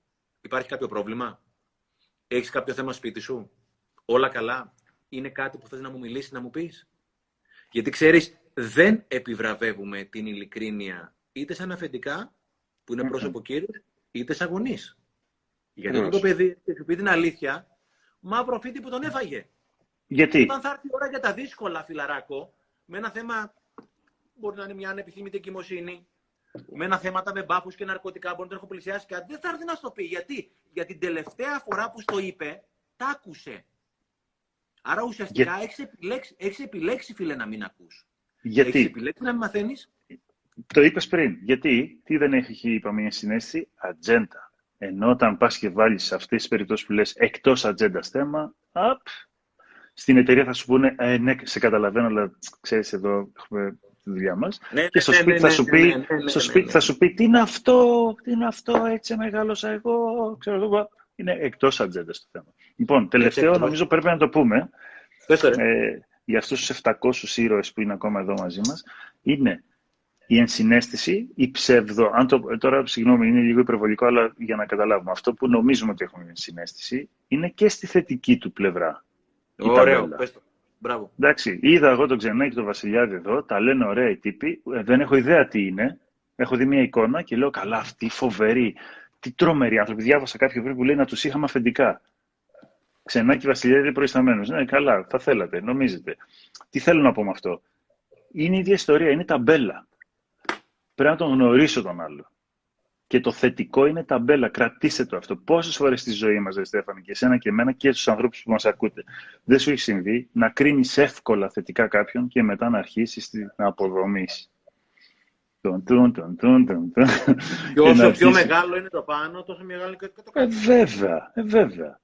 Εντάξει, οπότε η έλλειψη ενσυναίσθησης δεν είναι μόνο στο πάω και κολλάω ταμπέλες και λέω άλλος είναι ξέρω μαλάκας, είναι και στο πολύ εύκολα λέω αχ καλά τι καταπληκτικός, τι φοβερός και μετά λέω δεν ήταν έτσι όπως περίμενα κτλ. Εντάξει, οπότε σημαντικό να το πούμε. Ε, καλά, είναι πολλά ακόμα που έχουμε να πούμε, αλλά δεν, καλά. Να τα, δεν έχει κόμμα να τα πούμε. Ε, ε, στο, στο επόμενο, κάποια στιγμή, δεν ξέρω αν θα βγει ποτέ δεύτερο, τρίτο δώρο τέλος πάντων. Απλώς κλείνω μια ιστορία, ε, αυτή που σου είχα διαβάσει. Η ιστορία αυτή λέγεται Ενσυναίσθηση και τέλος πάντων δεν θα διαβάσω ολόκληρη. Οπότε κάποια στιγμή λέω, είμαστε κατασκευασμένοι για να νιώθουμε, όχι για να κρίνουμε. Είμαστε φτιαγμένοι για να αγαπάμε, όχι για να έχουμε δίκιο. Προημερών είναι στο κλείσιμο μιας ιστορίας που δεν έχω δημοσιεύσει ακόμα. Προημερών πέρασα μία από τις δυσκολότερες μέρες της ζωής μου. Αυτό ήταν πριν από ένα χρόνο. Πριν από ένα, ένα χρόνο, ναι. Πλημμύρισε το υπόγειο και καταστράφηκαν τα χειρόγραφα ημερολόγια μου των τελευταίων 20 ετών. Καταστροφή και βιασμός στα συναισθήματα. Όλα αυτά που είχα γράψει μέσα από την καρδιά μου είναι πραγματικά πολύ δύσκολο αυτό που είχα βιώσει τότε. Όλα αυτά που είχα γράψει μέσα από την καρδιά μου, αυτά που κάποια στιγμή ήθελα να φτάσω στα παιδιά μου και πραγματικά καταστράφηκαν σε ένα. Μιλούσα με ένα φιλαράκι, μου λέει, Ρέση, δεν έχω στεναχωρηθεί τόσο πολύ. Του λέω εγώ. Ρέση, δεν έχω στεναχωρηθεί ποτέ στη ζωή μου τόσο πολύ από τότε που χάσει τον πατέρα μου. Μου απαντάει ο τύπος. Μην είσαι υπερβολικός, Στέφανε. Και τελειώνει η ιστορία. Άντε και γαμίσου. Καταλαβέ. Άντε και γαμίσου. Δεν, το συνέστημα είναι συνέστημα. Το συνέστημα είναι συνέστημα, φίλε. Είναι, αυτό το οποίο, είναι αυτή η ιερή μου αλήθεια. Η δική μου, του παιδιού μου κτλ. Και, και όπως θέλω πραγματικά να μάθω να σέβω το συνέστημά μου, πρέπει πρώτα να μάθω να σέβομαι το συνέστημα του άλλου και ο καλύτερος τρόπος είναι αυτό που έλεγες. Να μην πάρω θέση, να πάω εκεί πέρα, να αφήσω ό,τι έχω και να κάτσω δίπλα του σαν το λαγουδάκι, σαν το κουνελάκι. Αυτό, αυτό. Φοβερή ιστορία. Φοβερή ιστορία. 13 ώρες, οπότε δεν ξέρω αν έχει νόημα. Θέλω να το κλείσει λίγο εσύ να το πάμε προς το κλείσιμο; Κοίταξε, ναι, να, να κλείσουμε. Να, εγώ από πλευράς μου να πω έτσι σε όλους τους φίλους που μας ακούσαν και τους υπερευχαριστούμε ότι ξανά η ενσυναίσθηση θέλει λίγο προσοχή γιατί νομίζουμε ότι έχουμε και θέλει λίγο παραπάνω ψάξιμο. Καταρχάς να τη διαχω... Δηλαδή, εσύ περίμενε, θα το ξεχνούσα. Ένα πολύ ωραίο εικόνα που μπορείτε να την γκουγκλάρετε για να την βρείτε, θα τη δείξω εδώ, είναι αυτή εδώ. Θα το κρατήσω λίγο σταθερό εκεί. Λοιπόν, τι δείχνει αυτή η εικόνα; Δείχνει τη διαφορά της ενσυναίσθησης που είναι το έμπαθη, που είναι το πορτοκαλί, με το σύμπαθη που είναι το κίτρινο και το άπαθη που είναι το μπλε. Αυτό τι είναι; Είναι οι τέσσερις καταστάσεις όπου μία σχέση μπορεί να βρίσκεται οποιαδήποτε δεδομένη στιγμή. Δηλαδή, αυτή τη στιγμή μεταξύ μας, ένα από τα τέσσερα πράγματα μπορεί να συμβαίνουν. Εντάξει. Αν προσέξετε λοιπόν, υπάρχει ένας άνθρωπος που είναι μέσα στην κινούμενη άμμο. Το mm. σύμπαθη. Οπ, συγγνώμη. Έσβησε. Το σύμπαθη, αν δούμε, έχει μπει μέσα με τα δύο παπούτσια μέσα. Το βλέπουμε; Καλά. Oh. Συγγνώμη. Περίμενε, πάτησα. Πάτησα εδώ πέρα τη βρήκα. Συγγνώμη τώρα για το πρόχειρο. Είναι, ο σύμπαθη, όπως βλέπετε, έχει μπει μέσα με τα δύο πόδια. Οπότε στην ουσία τον ρουφάει και αυτόν κινούμενη άμμο. Μπήκε να τον βγάλει και τον ρούφεξε και αυτόν. Ο έμπαθη, προσέξτε τι κάνει, έχει το ένα πόδι απ' έξω, έχει διασφαλίσει το, τη θέση του και προτείνει το χέρι στον άνθρωπο αν θέλει να το τραβήξει για να βγει. Αν θέλει. Πολύ σημαντικό. Αν θέλει να το τραβήξει να βγει. Εντάξει. Και εντάξει, ο αντίπαθη και το άπαθη είναι, το διακρίνουμε εύκολα. Είναι πιθανά αυτός τον έριξε μέσα ή ο άλλος θα διαφορεί. Αυτό είναι πολύ σημαντικό να κρατήσουμε. Δηλαδή, τη διαφορά τη συμπάθεια ή της συμπόνιας, στη, στη γλώσσα μας το, το λέμε πιο εύκολα συμπόνια, αυτό ρε παιδί μου που κλαίει ο άλλος, κλαίμε κι εμείς. Το οποίο είναι μια χαρά διαδικασία, εξυπηρετεί άλλο σκοπό όμως. Δεν είναι για να πούμε ότι είναι κακό. Δεν κάνουμε κακό. Δηλαδή, ένας άνθρωπος που πενθεί και πάω δίπλα του ε, και τον πάρω μια αγκαλιά, δεν, δεν τον βοηθάω στην ουσία, δεν του λύνω το πρόβλημα. Επ' αυτή την έννοια δεν λύνεται το πρόβλημα, έτσι, μια απώλεια ανθρώπου, αλλά συμπάσχω μαζί του. Είναι πολύ σημαντική διαδικασία. Μην το μαυρώσουμε εδώ πέρα να πούμε ότι είναι κακό το, η συμπόνια, αλλά δεν έχει να κάνει με την συνέστηση. Καμία σχέση. Η ενσυναίσθηση είναι η μοναδική περίπτωση όπου σε κάτι που χρειάζεται ο άλλος βοήθεια και θέλει, μπορούμε να είμαστε βοηθητικοί. Δηλαδή να, τον, να προχωρήσει, να ξεμπλοκάρει, να εξελιχθεί. Είναι εξελικτική διαδικασία. Μέσα σε μια σχέση. Εντάξει. Και πολύ σημαντικό, θυμόμαστε. Πρώτα το self-empathy, η δική μου κατάσταση, μηδενική κριτική, ανεφόρον. Δηλαδή, ψήγμα κριτικής να έχει, δεν είναι συνέστηση. Να, να είναι ξεκάθαρο αυτό. Και μετά να μπω μέσα καθαρά και να γυρίσω καθαρά στα δικά μου παπούτσια για... και θα δω μετά τι θα κάνω αναλόγως στην περίπτωση. Για να το κλείσω με το η λαϊκή ρίση που είπε ο κόσμος ο περισσότερος, γιατί αυτό λέμε, εν συνέστηση οι περισσότεροι λέμε είναι μπαίνω στα παπούτσια του άλλου. Αυτό είναι ο μισός ορισμός για μένα. Εν συνέστηση είναι μπαίνω στα παπούτσια του άλλου, καταλαβαίνω τι γίνεται και επιστρέφω στα δικά μου παπούτσια. Αλλιώς είναι μισή εν συνέστηση. Εντάξει. Τέλεια. Αυτά, Στεφανάκο. Και Νομίζω σε υπέρ ευχαριστώ για άλλη μια φορά. Εγώ ευχαριστώ, ρε. Η φίλη δεν πρέπει να έχει παράπονο. Σε άφησα και μίλησα αυτή τη φορά αρκετά, έτσι. Επέδειξα Καλά, δεν δηλαδή νομίζω. έτσι. Δεν νομίζω, αλλά... Άρα εγώ έχω και δεν έχει φιλαράκο, δηλαδή να το κλείσουμε ωραία. Καταρχά, δεν έχει, γιατί κάθε φορά με βάζει στο κάτω παράθυρο. Δεν είναι η κατάσταση αυτή και δεν μπορώ να το αλλάξω. Δηλαδή από κάτω συνέχεια. Θα του πάρω τώρα ανάποδα. Πάλι αυτό το λιμάνι θα γυρίσει. Φιλάρα, thank you very much. Ευχαριστώ πάρα, πάρα πολύ. Και εγώ, Στεφανάκο. Και εγώ. Πραγματικά και, και το ξαναλέω και όλους τους φίλους πήγε μία η ώρα παρά, μας τιμάτε ιδιαίτερα. Μας δώσατε, πολύ, μας ε, δώσατε ή μοιραστήκατε μαζί σας το πολυτιμότερο αγαθό που είναι ο χρόνος σας.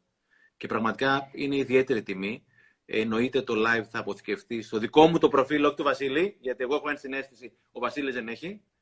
Ε, και ξανατονίζω κάτι που είναι πολύ σημαντικό. Είναι πολύ σημαντικό ποιους ανθρώπους έχετε τριγύρω σας με τον Βασίλη δεν γνωριζόμαστε 20-30 χρόνια, γνωριζόμαστε περίπου 1,5-2 χρόνια. Ε, ταιριάξαμε από την αρχή και είναι από τους ανθρώπους πραγματικά είναι χαρά και τιμή να έχω κοντά μου και είναι η δική μου επιλογή τέλος πάντων ο Βασίλης και φίλησα τον Βασίλη. Οπότε ο καθένας σας είναι συνειδητός στους ανθρώπους που έχει επιλέξει να έχει τριγύρω του, γιατί πραγματικά γινόμαστε αυτοί οι άνθρωποι, είτε θέλουμε είτε όχι. Ευχαριστούμε πάρα πάρα πάρα πάρα πάρα πάρα, πάρα πολύ όλους. Στέφανε, για όλα αυτά τα γνωριζόμαστε, σχόλια. γνω- γνωριζόμαστε δύο-τρία χρόνια χρονικά και δύο-τρεις ζωές. Σε βάθος νομίζω. Εγώ έτσι σε νιώθω. Μπορεί, μπορεί το 2-3 να είναι και λίγο. Μμ. Πέρα από πλάκα. Εμείς ευχαριστούμε Ε, παιδιά από- για όλους. Έχω σκύλο, παιδιά, αλλά κοιμάται. Μέσα δεν έρχεται τώρα. Κάποιος μου ζήτησε να δείξει το σκύλο, αλλά κοιμάται.